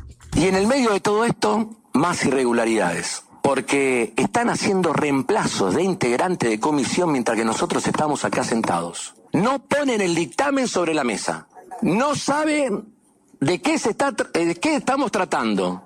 No sabemos cuáles son los acuerdos políticos. Y durante el mismo momento de este plenario de comisiones, está claro que siguen cambiando integrantes para conseguir algún poroto más a la hora de firmar. Mire, presidente, eso no se puede hacer. Esto es absolutamente irregular es absolutamente irregular. Claro, imagínate, Patri, que el, lineamiento de Unión por la Patria, más allá del voto de Agustín Fernández de, Tucumán a favor del, dictamen, bueno, el, de Unión por la Patria no es el único sector opositor. Claro, vos me dirás, pero Juntos por el Cambio, ¿qué pasa ahí? Bueno, básicamente no existe más Juntos por el Cambio. Está el PRO por un lado y la Unión Cívica Radical por el otro. Dentro de la Unión Cívica Radical está el sector liderado por Rodrigo de Loredo, quien fue candidato en Córdoba en las últimas eh, elecciones. Con con un perfil algo más opoficialista, podríamos decir, más colaboracionista, más dialoguista con el, gobierno, y por el otro el referenciado en Facundo Manes, en eh, la Cámara eh, Baja, también un outsider, podríamos decir, si tiene militancia de, de, joven en el radicalismo, pero también llegó al Congreso hace poco tiempo. Bueno, en estos dos perfiles se da la eh, discusión. Obviamente, uno entiende que Martín Lustó, el presidente de la Unión Cívica Radical, es uno de los que tiene un perfil más quizás áspero hacia el gobierno. En ese marco se inscriben dos de los audios que te quiero mostrar, Patri. El primero es de Martín Tetaz, diputado nacional de la Unión Cívica eh, Radical, que denuncia que las iniciativas del gobierno, sobre todo en materia previsional, suponen más ajuste para los jubilados. Escucha. La fórmula pone un piso. Y la ventaja de ese piso es que ese piso, cuando la inflación baje, como está prometiendo el gobierno, si efectivamente baja, ese, ese piso va a ser mucho más alto. Entonces la fórmula tiene esta ventaja. Entre, con todos los problemas que tiene la fórmula, la fórmula beneficia mucho a los jubilados y la inflación baja. Esto es lo que el gobierno no quiere, pero se tiene que sincerar. Tiene que plantearlo arriba de la mesa y decir, nosotros queremos ajustar a los jubilados. Que el gobierno elija la persona que quiera, lo debato públicamente. La propuesta de reforma del gobierno perjudica a los jubilados, ajusta a los jubilados y hace que parte de la corrección del déficit fiscal que procura el gobierno sea expensa de los jubilados. Bueno, también bastante clarito, Patri, en su mensaje de Martín eh, Tetaz. Y te lo prometí antes, Patri, y hay que cumplir con la palabra empeñada. La voz de Martín Lustó, el presidente del partido eh, Centenario, que denunció la inconstitucionalidad del decreto de necesidad eh, y, urgencia, porque, claro, es el otro capítulo del mega paquete de iniciativas del gobierno. Pero escuché el tono con el cual habla Martín Lustó las modificaciones laborales que dan el DNU. Hay algunas cosas que están ahí que se pueden poner en la ley. Entonces, e, esa es la manera. La, la verdad que el DNU, en mi opinión, es inconstitucional. ¿sí? Y además el gobierno, mientras se apura con una cosa, el DNU ni siquiera lo trata porque no conforma la comisión en diputados. Entonces, fíjate cuánto ánimo hay de modificar el status quo, que sí hay cosas que se pueden poner en, la ley. Vamos al blanqueo. Yo digo, hagamos más caro el blanqueo. Sí, entonces eso es más dinero para el Estado, no menos dinero para el Estado con las retenciones. Las retenciones que están objetadas son medio punto del PBI. Bien, en ese punto se da la eh, discusión. Sin embargo, Patri también apareció y con estos dos audios te, cierro, Luciano La Espina, que iba a ser, vos recordarás, allá hace mucho, mucho tiempo. Vos eras muy joven, quizás no te acordás, pero el año pasado teníamos una elección presidencial, una campaña, y Luciano La Espina, el diputado. El, el diputado nacional del PRO sonaba como ministro de Economía de Patricia Burrich. Claro, ni siquiera llegó al balotaje, bajó un poco, en ese caso, su participación mediática, pero La Espina dijo: hay que bajar el gasto de de la política. Claro, hasta ahora estamos viendo que gran parte del ajuste, como no podía ser de otra manera, está cayendo sobre todo en el sector privado, lo cual es normal si ajustás la economía, básicamente porque el gasto de los choferes representa muy poco del Producto Bruto eh, Interno. Bueno, pero escuché el tono con el cual habla alguien del PRO, atención, eh, alineado con Patricia Burrich, que es ministra de este gobierno. Escucha tratando de darle una mano a un gobierno que está muy, muy flojo en materia parlamentaria, en términos de apoyos parlamentarios. Creo que hay una, una vocación del gobierno de, bueno, de subir mucho, mucho más los impuestos de lo que nosotros esperamos de este gobierno y después eh, de cargar sobre las jubilaciones. Sobre esos dos temas no estamos de acuerdo, estamos planteando, eh, hay que hacer un ajuste de, del gasto político, el gasto del Estado, de la superestructura, de las burocracias, de la multiplicidad de organismos, de ahí donde un poco hay que meter un poco más fuerte la cuchara y en eso el gobierno gobierno ha sido, no digo tímido, porque a lo mejor lo está haciendo en la práctica, no lo sabemos, pero en términos discursivos ha sido mucho más tímido de lo que esperábamos. La suba de impuestos no estaba en este, nuestros pronósticos, digamos, cuando, cuando apoyamos a mi ley en segunda vuelta, y eso es un poco lo que estamos este, planteando. Esperábamos más de este gobierno, lo dice alguien referenciado claramente en Patricia Burrich, que es ministra de este gobierno. Bueno, ahí están las asperezas que se van limando. Por un lado, de Unión por la Patria, claramente con este perfil abiertamente opositor, las internas dentro del radicalismo y algunas voces que lucen críticas desde el PRO, pero nadie puede negar que están remando a favor del oficialismo. Bueno, en este capítulo está en este momento la ley Omnibus con el dictamen conseguido. Habrá que ver qué sucede en el recinto. Siguen las negociaciones. Hay que ver también qué sucede con los gobernadores y cómo se destraban esos apoyos que comentábamos hace un ratito, Patri. Todas las miradas están puestas esta tarde en lo que sucede a las puertas del Congreso, pero adentro también hay muchísima trama que tenemos que ir contando. La vuelta al mundo en la vuelta a casa.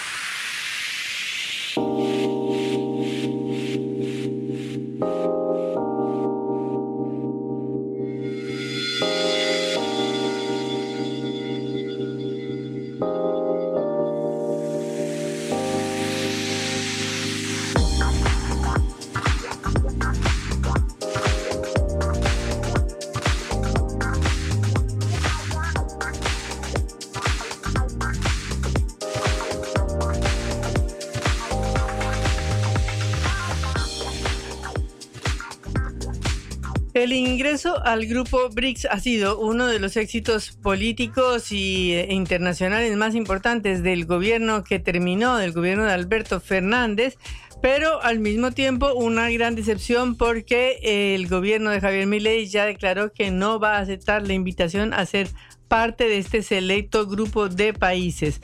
Recordemos que el grupo BRICS eh, tiene, eh, invitó a Arabia Saudita Egipto, los Emiratos Árabes Unidos, Etiopía, Irán y Argentina a unirse a la alianza económica a partir del primero de enero de 2024 y que los BRICS representan el 42% de la población del planeta, el 30% del territorio mundial, el 23% del Producto Bruto Global y el 18% del comercio internacional. No solo eso, sino que Argentina es uno de, eh, digamos, el parte, la parte fundamental del comercio argentino se realiza prácticamente toda con los BRICS. Eh, hubo una carta eh, de los distintos diputados de Argentina, de distintos diputados de Argentina, exigiendo a Milei que justifique por qué razón Argentina no ingresa a este grupo. Tenemos en línea a Oscar Laborde, ex embajador argentino en Venezuela y en este momento director del Instituto de Estudios de América Latina en Caracas. Oscar, un gusto saludarlo, Patricia y Juan Lehmann desde Cara Seca. Eh, ¿Qué tal? Buenas tardes, ¿cómo están? Bueno, eh, tenemos esta, digamos, dos iniciativas diplomáticas contrapuestas. Una que fue un éxito político de Argentina muy grande y la respuesta de este gobierno que ha sido que Argentina no acepte la invitación a ingresar al grupo BRICS. ¿Usted cómo lo está viendo y eh, cómo vio esta carta que, que mandaron los diputados, eh, la mayoría de Unión por la Patria o todos de Unión por la Patria, para buscar una explicación a este hecho? Bueno, como es un gravísimo error, a pesar de que tiene toda la justificación ideológica que le da Javier Milei, eh, y un error como país, como, como nación, eh, porque efectivamente el motor actual de la economía mundial está plantado en los BRICS. El futuro es el sur global, de Occidente podemos esperar poco, un Occidente en crisis, una Europa en guerra, un, Estados Unidos donde el anterior presidente, que tal vez sea el futuro presidente, no reconoce todavía la victoria del actual, de, de Joe Biden. Y por otro lado tenemos bueno, la articulación de una serie de países que tienen diferencias políticas e incluso ideológicas, pero comprenden que países con proyección, con futuro, con posibilidades tienen que agruparse. Eso es el BRICS. Hay 30 países que habían solicitado en esta última ocasión engrosar a este selecto grupo que solamente puede ayudar a los que, eh, digamos, se incorporan, porque tienen un, banco predispuesto a hacer préstamos multimillonarios a estos países que ingresan o que están eh, para el desarrollo, porque naturalmente al estar funcionando este, con las economías mm, que integran el BRICS siempre es muy fácil de poder intercambiar. Sin embargo, incomprensiblemente para la mayoría, eh, el gobierno de Milei le dice que no. Y eso se justifica exclusivamente con una dependencia ideológica increíble con Israel y con los Estados Unidos. Eh, esa dependencia eh, es incondicional porque nada nos dan Estados Unidos, menos Israel, que pueda compensar eh, el problema que tendremos al ingresar el BRICS. Y esto ya es un daño irreparable, porque el día de mañana, cuando Argentina nuevamente quiera ingresar a los BRICS, se le recordará al gobierno que intente hacerlo que hubo un momento que se le concedió ese privilegio y que se lo rechazó. Así que es de una gravedad extraordinaria y ya, insisto, ¿no? deja una deja una mesa eh, que ya es irreparable. En ese sentido, es muy importante la cantidad de exportaciones que eh, Argentina realiza con los BRICS, ¿no? Con Brasil, con China, con India sobre todo, fundamentalmente. Con Rusia son más pequeñas las exportaciones y con Sudáfrica también.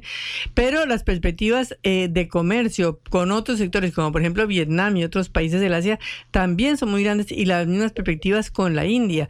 Es decir, ¿cómo va a afectar eso más allá de, que afecte la imagen del país y la relación diplomática que tiene, eh, eh, la imagen diplomática que tiene el país en el mundo? ¿Cómo afecta en concreto esta medida del gobierno?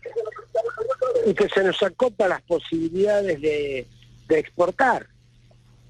Se nos acopa las posibilidades de exportar. Se dijo que no se iba a comerciar con China, en la campaña lo dijo Javier Milei, porque era un país comunista. Que lo hagan entre los privados, luego trató de corregir. Pero eh, con China no se trabaja exclusivamente con los privados. Si primero no hay un acuerdo con el Estado Nacional o con las provincias, que es donde en general se acuerdan los intercambios comerciales, no funciona. Es un desconocimiento o una hipocresía muy grande, un desconocimiento de cómo funciona el comercio internacional. Con Brasil lo mismo, nuestro primer socio intercambia en esa posición con China. Eh, se le hace la ofensa al gobierno actual de Brasil de no preocuparse porque venga el actual presidente, Ignacio Lula da Silva, y si se lo trata como primer mandatario a Bolsonaro, adversario y enemigo, yo diría, que dicho sea de paso, al igual que Trump tampoco reconoce el triunfo de Lula. Eh, para grabar las cosas, ya que hablamos de, esa, de, digamos, de, esos dos países, Brasil y China, en una reunión donde el gobierno argentino va a solicitar un swap, donde China podía entregar 6.400 millones de dólares, se lo provoca sacando el tema de Taiwán, incomprensiblemente. Y luego, también, hablando de BRICS, desde la R del acrónimo BRICS de Rusia, se lo a- recibe a Zelensky, tan lejos de su lugar, tan poco que ver con Argentina, provocando a Rusia, y encima regalándole dos helicópteros de tecnología rusa a Ucrania, cuando decimos justamente que no hay plata, como dice el presidente, que estamos en la crisis. Entonces, esa sucesión de, digamos, de acciones provocativas, inconducentes, que no tienen ninguna compensación, nos están dejando en el lugar del ridículo. Y para afirmar ese lugar del ridículo, la actuación en Davos, pues realmente es opinante. ¿no? Porque explicarle a los multimillonarios que organizan este, el foro de Davos cómo funciona el capitalismo Y que son todos socialistas. y además diciéndole que eh, tengan cuidado con la casta. Cuando si hay una casta en el mundo, son los que organizan el funcionamiento de Davos, y dijo 18 pa- veces la palabra socialismo y una vez la palabra argentina. Bueno, es lo que tenemos en política internacional. Lamentablemente, yo insisto, ya se está haciendo un daño irreparable. Bueno, trataremos lo que tenemos la, el rol ahora de ser opositores, resistir, que bueno, que el daño no se expanda, pero insisto, lo que se ha hecho este, eh, y lo que ha hecho, por ejemplo, también con Malvinas. Esta entrevista que tiene el presidente con el responsable del Foreign Office, como el canciller inglés, eh, me deja un antecedente para Malvinas que va a ser muy difícil revertir a futuro. Porque cuando vayamos a las Naciones Unidas para decirle a todos los países que firmen en solidaridad con la Argentina por el conflicto de Malvinas, nos van a decir que habiendo estado frente al responsable de Relaciones Exteriores, no le hicimos nada. Entonces es muy difícil conseguir apoyo cuando el propio presidente del país ese, que tiene que ser apoyado, no plantea cuando corresponde las cosas que tiene que, plantear. Es muy preocupante, muy grave. Bueno, este, reconocemos el triunfo natural legítimo de las urnas, pero efectivamente nosotros tenemos que hacer lo imposible desde el lugar que nos puso la gente para que no haga más barbaridades que perju- perjudiquen a nuestro país y a la larga a nuestro pueblo. Ya se nos cayó el swap porque ya China no quiso eh, prolongarlo ni permitir que se usara para pagar el préstamo al FMI. O sea, ya se nos cerró una fuente de financiación. Absolutamente. Pero aparte, imagínense, por sacar el tema de Taiwán, que todos sabemos, el que, que tiene el menor conocimiento de la política internacional, que efectivamente esa es una línea roja que con China no se puede pasar. Aparte, pero además, desde donde Argentina en este momento se pone a darle consejos a China que hacer en- con un conflicto que lleva decenas de años y que está allí y que este, tanto como China convive, eh, solamente la posición de conflicto viene cuando haya opiniones externas, como fue la presencia de la Pelosi en China, ¿no? En, en Taiwán, que molestó tanto a China. Eh, así que sí, efectivamente, la pérdida de la posibilidad tener un SOA para pagarle al FMI, ya ahí usted tiene una consecuencia concreta y negativa de este accionar. Y segundo, en segundo lugar, o más grave todavía, digamos, el desaire, como usted decía, a Luis Ignacio Lula Silva, que se mató por conseguir ese ingreso de Argentina a los BRICS y que se estaba matando junto con Dilma Rousseff, presidenta del banco, nuevo Banco de Desarrollo, para conseguir que eh, Argentina ingresara a ese banco y lograra otra fuente de financiamiento, ¿no?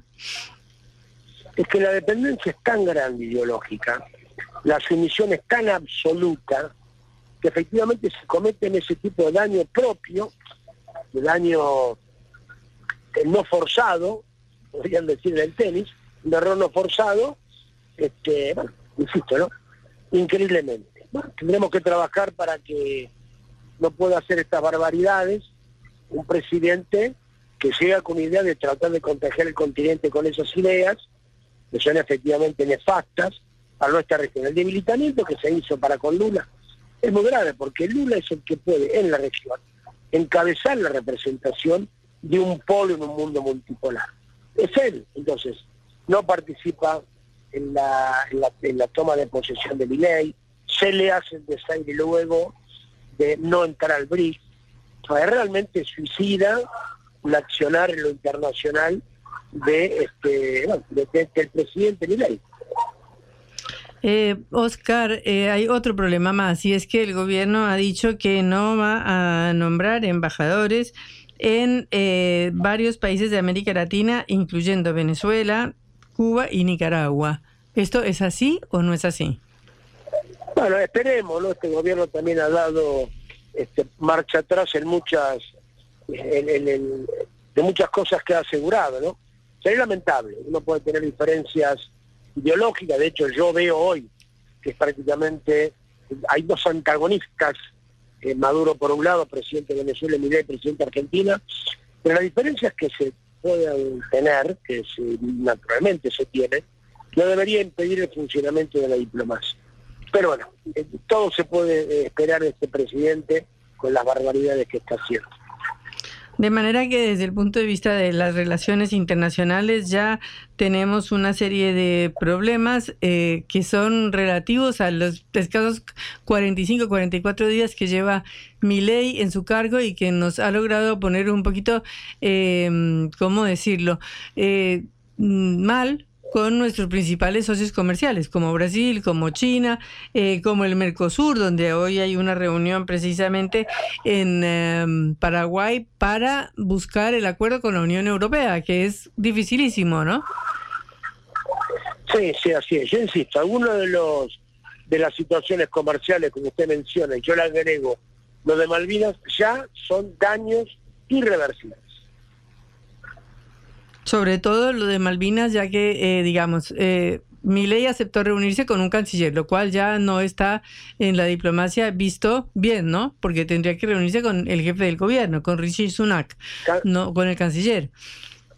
Claro, canciller con canciller, presidente con presidente, tener el tema Malvinas obligatoriamente presente y además recordemos que la actual canciller en campaña, Diana Mondino, dijo que hay que respetar el derecho de los isleños, cosa que Argentina no reconoce porque esos isleños no son nacidos allí, son impostados y traídos por los ingleses, entonces acá es un, conflicto entre dos estados.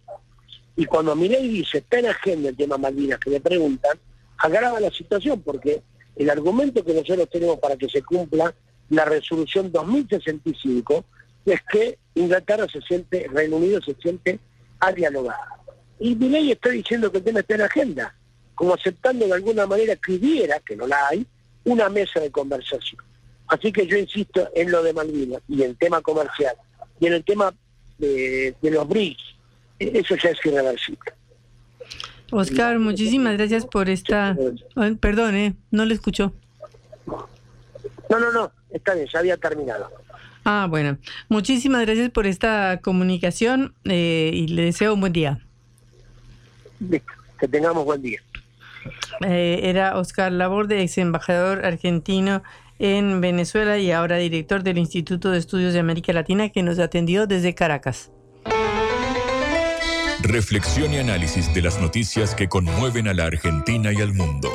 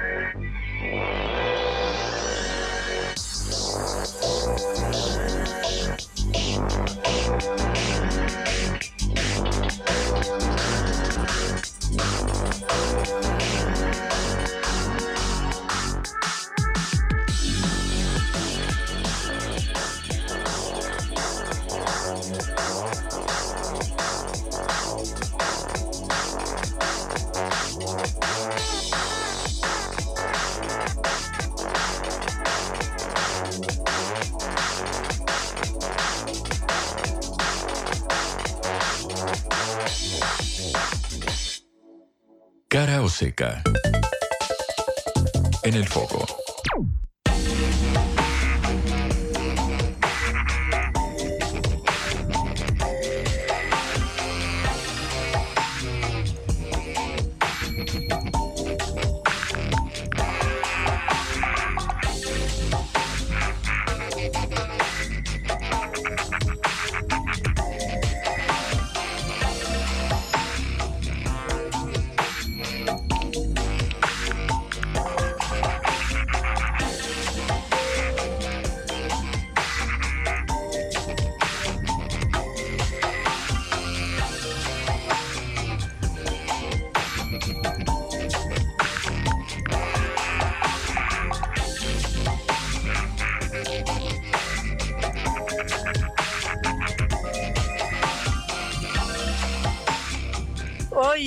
Reunión importante del Mercosur en Paraguay, en Asunción, en donde buscan avanzar pese a las trabas puestas por los europeos, sobre todo en las cuestiones medioambientales.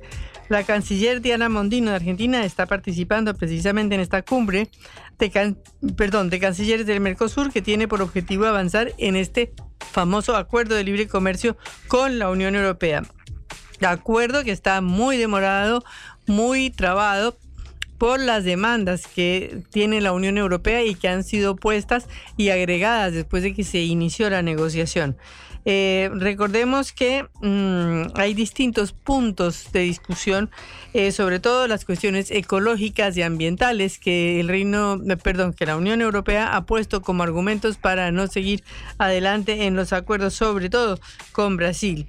De manera que es una reunión importante, se realiza para ver si se logra un acuerdo comercial antes del cierre de, este año. Se quería hacer antes de 2023. Pero los presidentes de argentinos, Alberto Fernández y el presidente de Paraguay, Santiago Peña, cuestionaron las eh, demandas que hacía la Unión Europea y el lobby de los productores agropecuarios franceses, que ya sabemos que protegen tremendamente su producción y que por lo tanto han sido un freno para que se logre este acuerdo.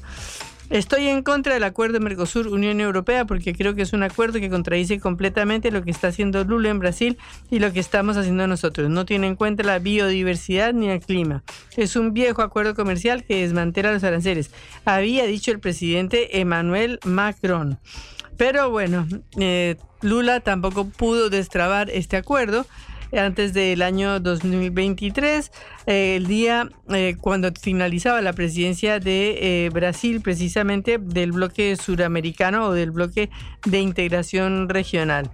Había intentado ver si podía hacerse una reunión en la COP28 y presentar la respuesta de la UE y la respuesta de la Unión de, de Mercosur, pero no se logró de manera que eh, este acuerdo se frustró y estamos viendo otro nuevo capítulo a ver si esto funciona y se logra destrabar. Tenemos en línea a Adriana Caballero, periodista de Paraguay, para preguntarle cómo va la reunión. Hola Adriana, ¿qué tal? Te saluda Patricia Lee de Cara Oseca desde Buenos Aires. Hola Patricia, ¿cómo estás? Muchísimas gracias por el contacto. Así como decía, estamos cubriendo por acá desde el diario Última Hora todo lo que es esta reunión de cancilleres del Mercosur que están ahora mismo en la sede de la Cancillería de Paraguay. Bueno, ¿y qué novedades hay o qué se espera? ¿Qué puede pasar en esta reunión? Así mismo, comentando un poquito también el avance de cómo se fue dando, ¿verdad? Cómo inició todo esto. Podemos comentar que más o menos a las 9 y 40 de la mañana empezaron a llegar los ministros ¿verdad? de Relaciones Exteriores. Empezó con Celinda Sosa, que es de Bolivia. Después de ella llegó eh, también el de Brasil, Mauro Viera la representante de, Argentina, Diana Elena Mondino, de Uruguay, Omar Paganini, y todos fueron recibidos por el canciller paraguayo Rubén Ramírez.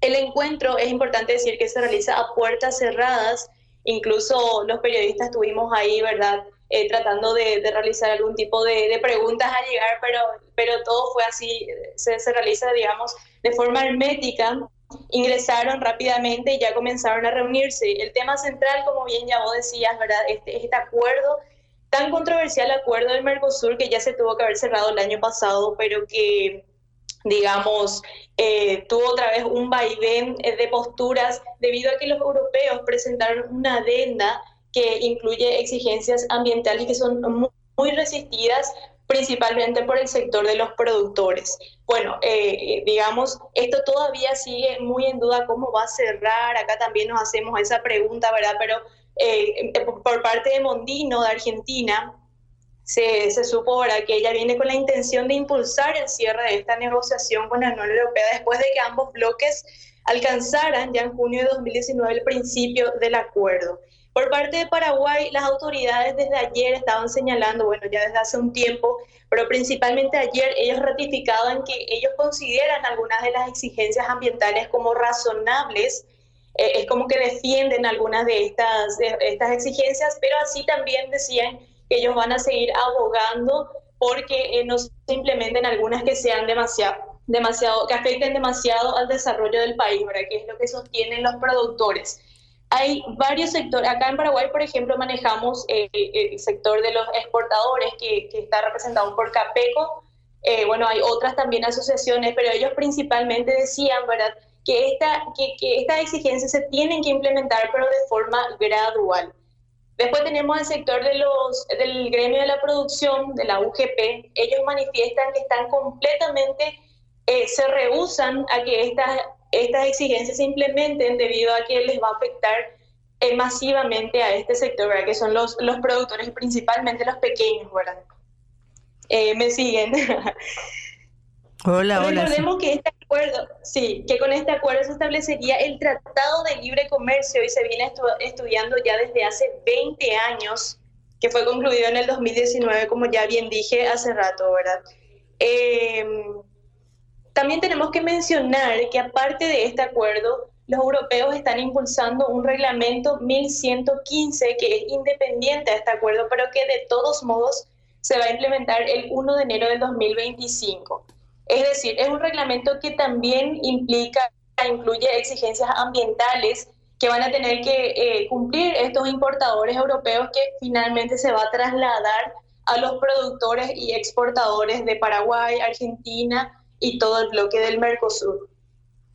O sea que básicamente estas, estas eh, modificaciones van en detrimento, digamos, de eh, los países latinoamericanos. Claro, totalmente. Bueno, por parte de Paraguay las autoridades sostienen, también los gremios de la producción dicen que, digamos, acá sí se cumplen eh, en, mayormente estas exigencias ambientales, pero el problema es cómo trazar, el problema es la trazabilidad, cómo demostrar que realmente Paraguay cumple con estas exigencias, que es, por ejemplo, ellos piden que digamos, la, carne, el grano, eh, la madera y el cuero, que son los cuatro productos principales que incluyen, hablando del reglamento 1115, por ejemplo, ellos exigen que estos productos que importen los países europeos no hayan venido de zonas que estén afectadas por deforestación. En ese sentido, Paraguay sostiene que, que esto está, digamos, que el Infona asegura que esto se está cumpliendo, pero no hay certificaciones que avalen a los productores y esto es lo que se está trabajando. Acá en Paraguay, por ejemplo, el MIC, que es el Ministerio de Industria y Comercio, y el Ministerio del Ambiente presentaron una propuesta de trazabilidad, es una plataforma que se denomina RETA, con la cual ellos pretenden que todos los productores puedan, eh, digamos, descargar o imprimir sus validaciones, ¿verdad? sus certificaciones de que ellos están cumpliendo con las exigencias ambientales que, que, que, impone la Unión Europea. Pero igualmente los productores se rehusan a aplicar este sistema porque ellos dicen que las instituciones paraguayas no tienen la capacidad de poder emitir estas certificaciones en gran cantidad, porque recordemos que son muchísimos productores ¿verdad? Que, que se desenvuelven en, en todo el territorio del Paraguay. Bueno, este, ¿hasta qué hora está funcionando la reunión? Sí, ahora mismo ellos tienen previsto trasladarse para las 13 horas, tienen que estar en Murubicharoa, que es la casa del presidente. Eh, ahí van a mantener una, un almuerzo con el presidente Santiago Peña. Luego eh, se prevé también que, que, digamos, mantengan breves reuniones entre ellos. Y ya después, para las 14, a más tardar las 14 y 30, esto se cierra con unas declaraciones del canciller nacional de Paraguay, Rubén Ramírez, quien, quien va, digamos, emitir un pronunciamiento en conjunto por parte de todos los, los, estados partes del Mercosur. Eso fue lo que mencionaba la gente de Cancillería de, aquí de Paraguay. Bueno, te agradecemos mucho por esta comunicación desde Uruguay, de, desde Paraguay, desde Asunción, para ver cómo va la marcha de esta discusión sobre el acuerdo Unión Europea-Mercosur. Hasta luego. Gracias, Patricia. Hasta luego. Era Adriana Caballero, periodista desde Asunción, en Paraguay. Cara o seca, en Concepto FM 95.5.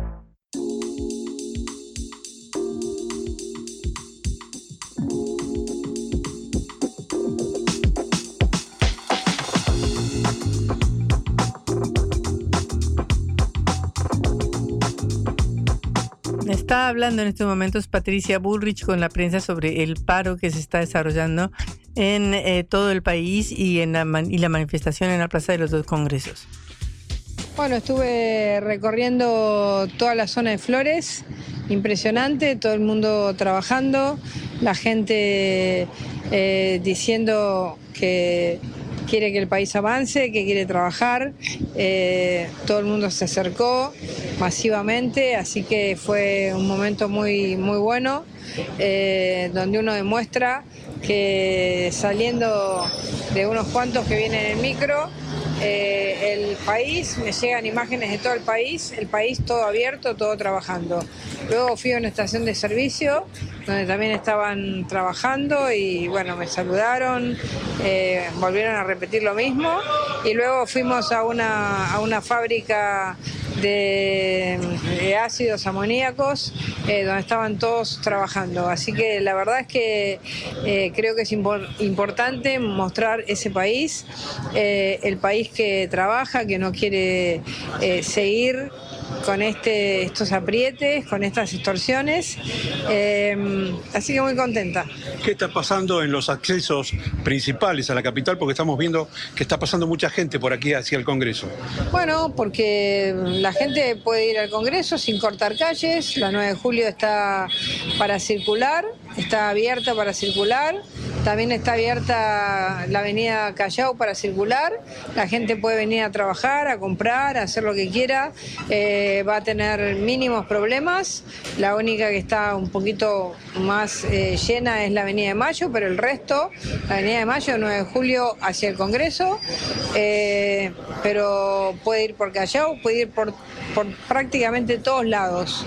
Hemos dicho que vamos a garantizar el tránsito y estamos garantizando el tránsito. Bueno, sí, es una visión muy particular de que en todas partes eh, no la gente está trabajando eh, y de que en el Congreso también se puede mm, circular y se puede caminar y todo esto, pero es un hecho de la realidad. Le están tratando de bajar, digamos, el peso político de la marcha con argumentos políticos. Acaba de decir que son mafiosos los dirigentes de la CGT. Esta confrontación ya sabemos que viene desde los años 90 con Patricia Bullrich eh, y tratando de decir que todo funciona normalmente, pero es obvio, evidente para cualquiera que esté mirando la televisión en estos momentos o para cualquiera que esté en la calle que hay una gran manifestación que a partir de las 12 del día ya no funcionan los bancos, ya no funciona el correo, ya no funcionan las instituciones centrales estatales de todo el país y, y que van a empezar a escasear los servicios de transporte hasta que se corten a las 19 horas. Eso es un hecho de la realidad de lo que está sucediendo hoy en día en Argentina.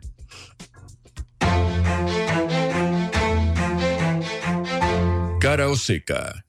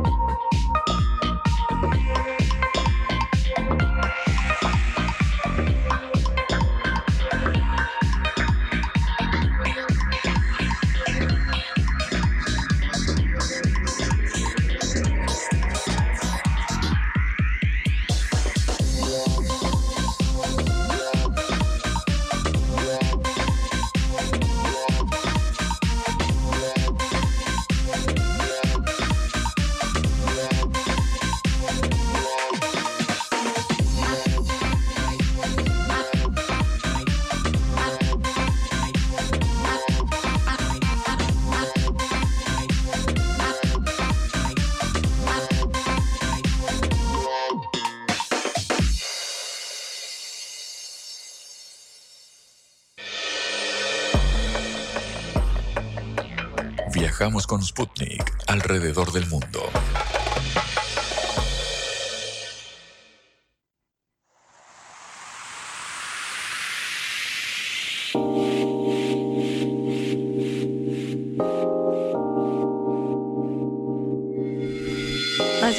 Realizaron eh, las internas en New Hampshire, el segundo estado de Estados Unidos, en donde eh, se han eh, realizado estas primarias electorales y en las cuales el, el expresidente Donald Trump logró consagrarse otra vez con cerca del 90 de los votos escrutados sobre la ex embajadora frente a las Naciones Unidas, Nikki Haley, aunque logró este triunfo por un margen bastante menos del que se había pensado.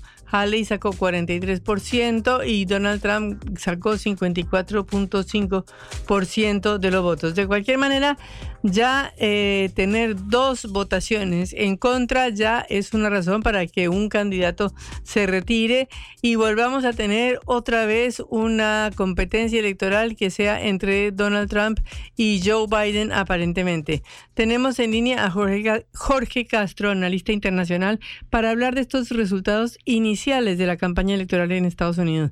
Jorge, Patricia Lee los saluda desde Cara Oseca, un gusto. ¿Qué tal? ¿Cómo están ustedes? Encantado. Eh, Jorge, bueno, ¿cómo está viendo estos iniciales resultados de las eh, primarias en Estados Unidos y qué, qué implican? Mire, usted daba, usted daba recién los datos principales. Eh, Donald Trump se ha impuesto por más del 50% de los votos en el cau- caucus de Iowa, que es un, un estado agrícola, esencialmente agrícola, eh, y donde hay un fuerte predominio de la población rural, por un lado, y de los trabajadores, por el otro.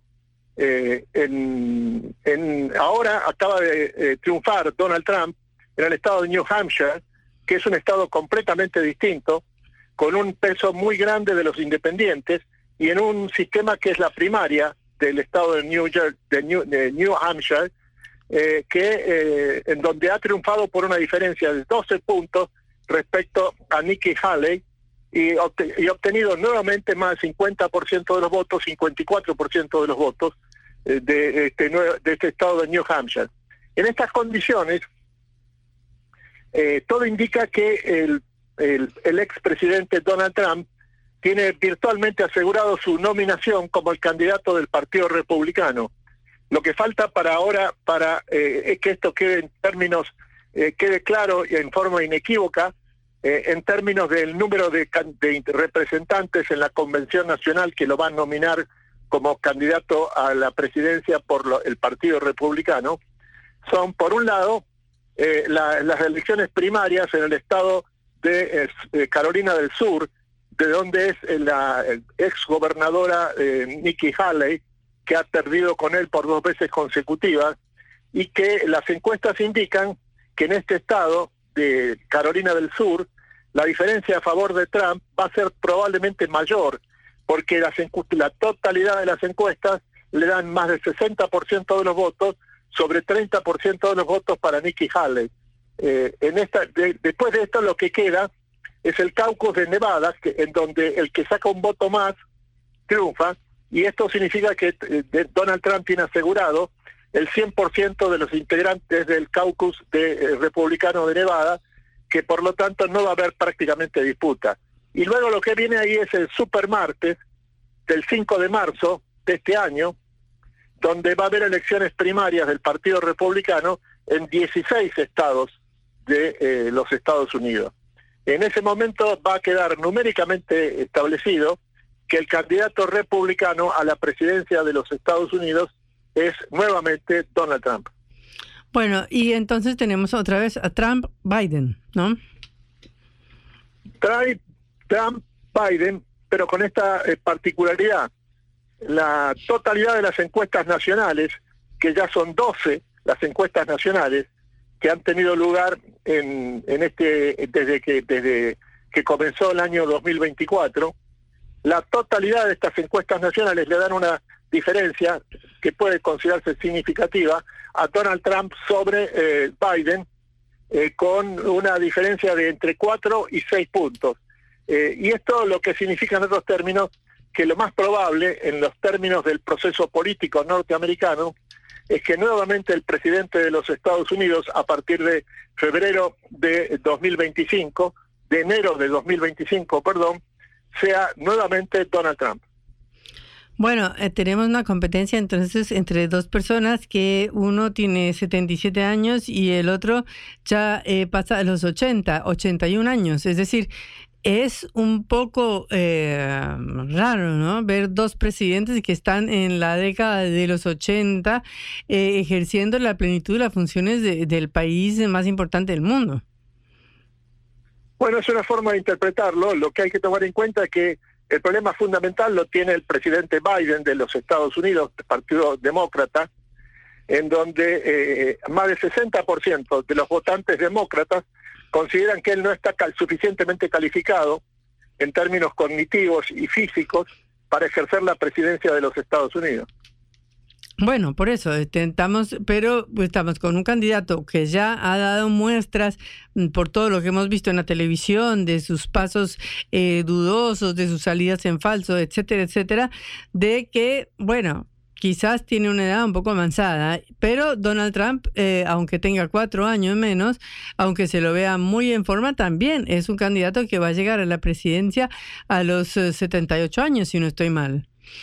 Mire, las elecciones de Estados Unidos en este momento están centradas en el que ejerce el poder en la Casa Blanca, esto es, en el presidente demócrata Joe Biden.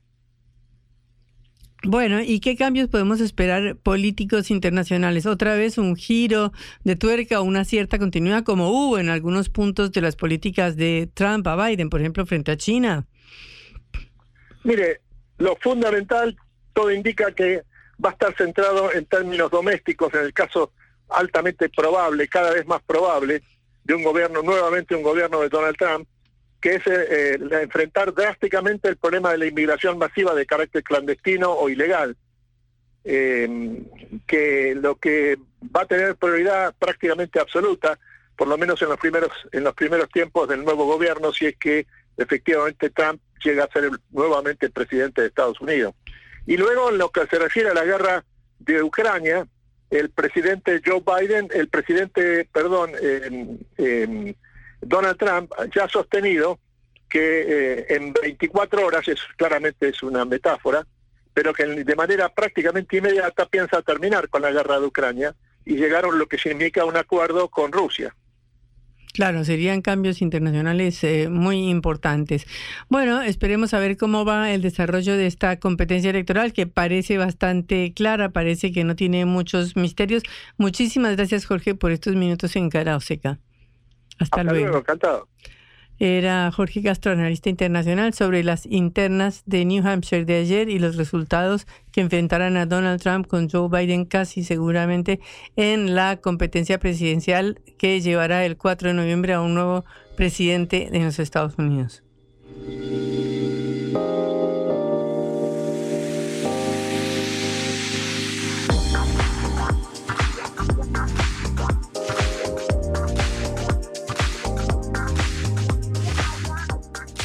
Nos vamos. Hoy estamos en un día de paro general, estamos en un día muy importante en Argentina. Juan Lehmann ya está cubriendo el paro general desde el Congreso y esperamos a mañana jueves cuando se discutirá en el, plenar, en el plenario del, con, de la Cámara de Diputados el, el dictamen sobre la famosa ley ómnibus enviada por el Gobierno Nacional.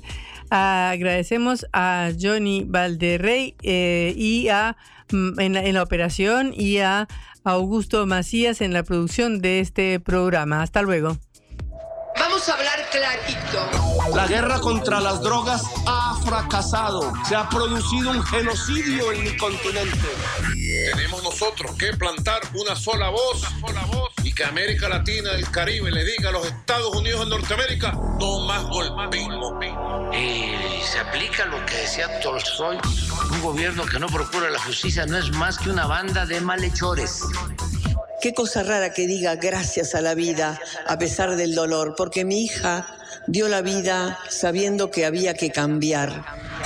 La vi ahí que, que brillaba, que sobresaltaba en ese estadio hermoso y no lo pensé y, y la fui a besar.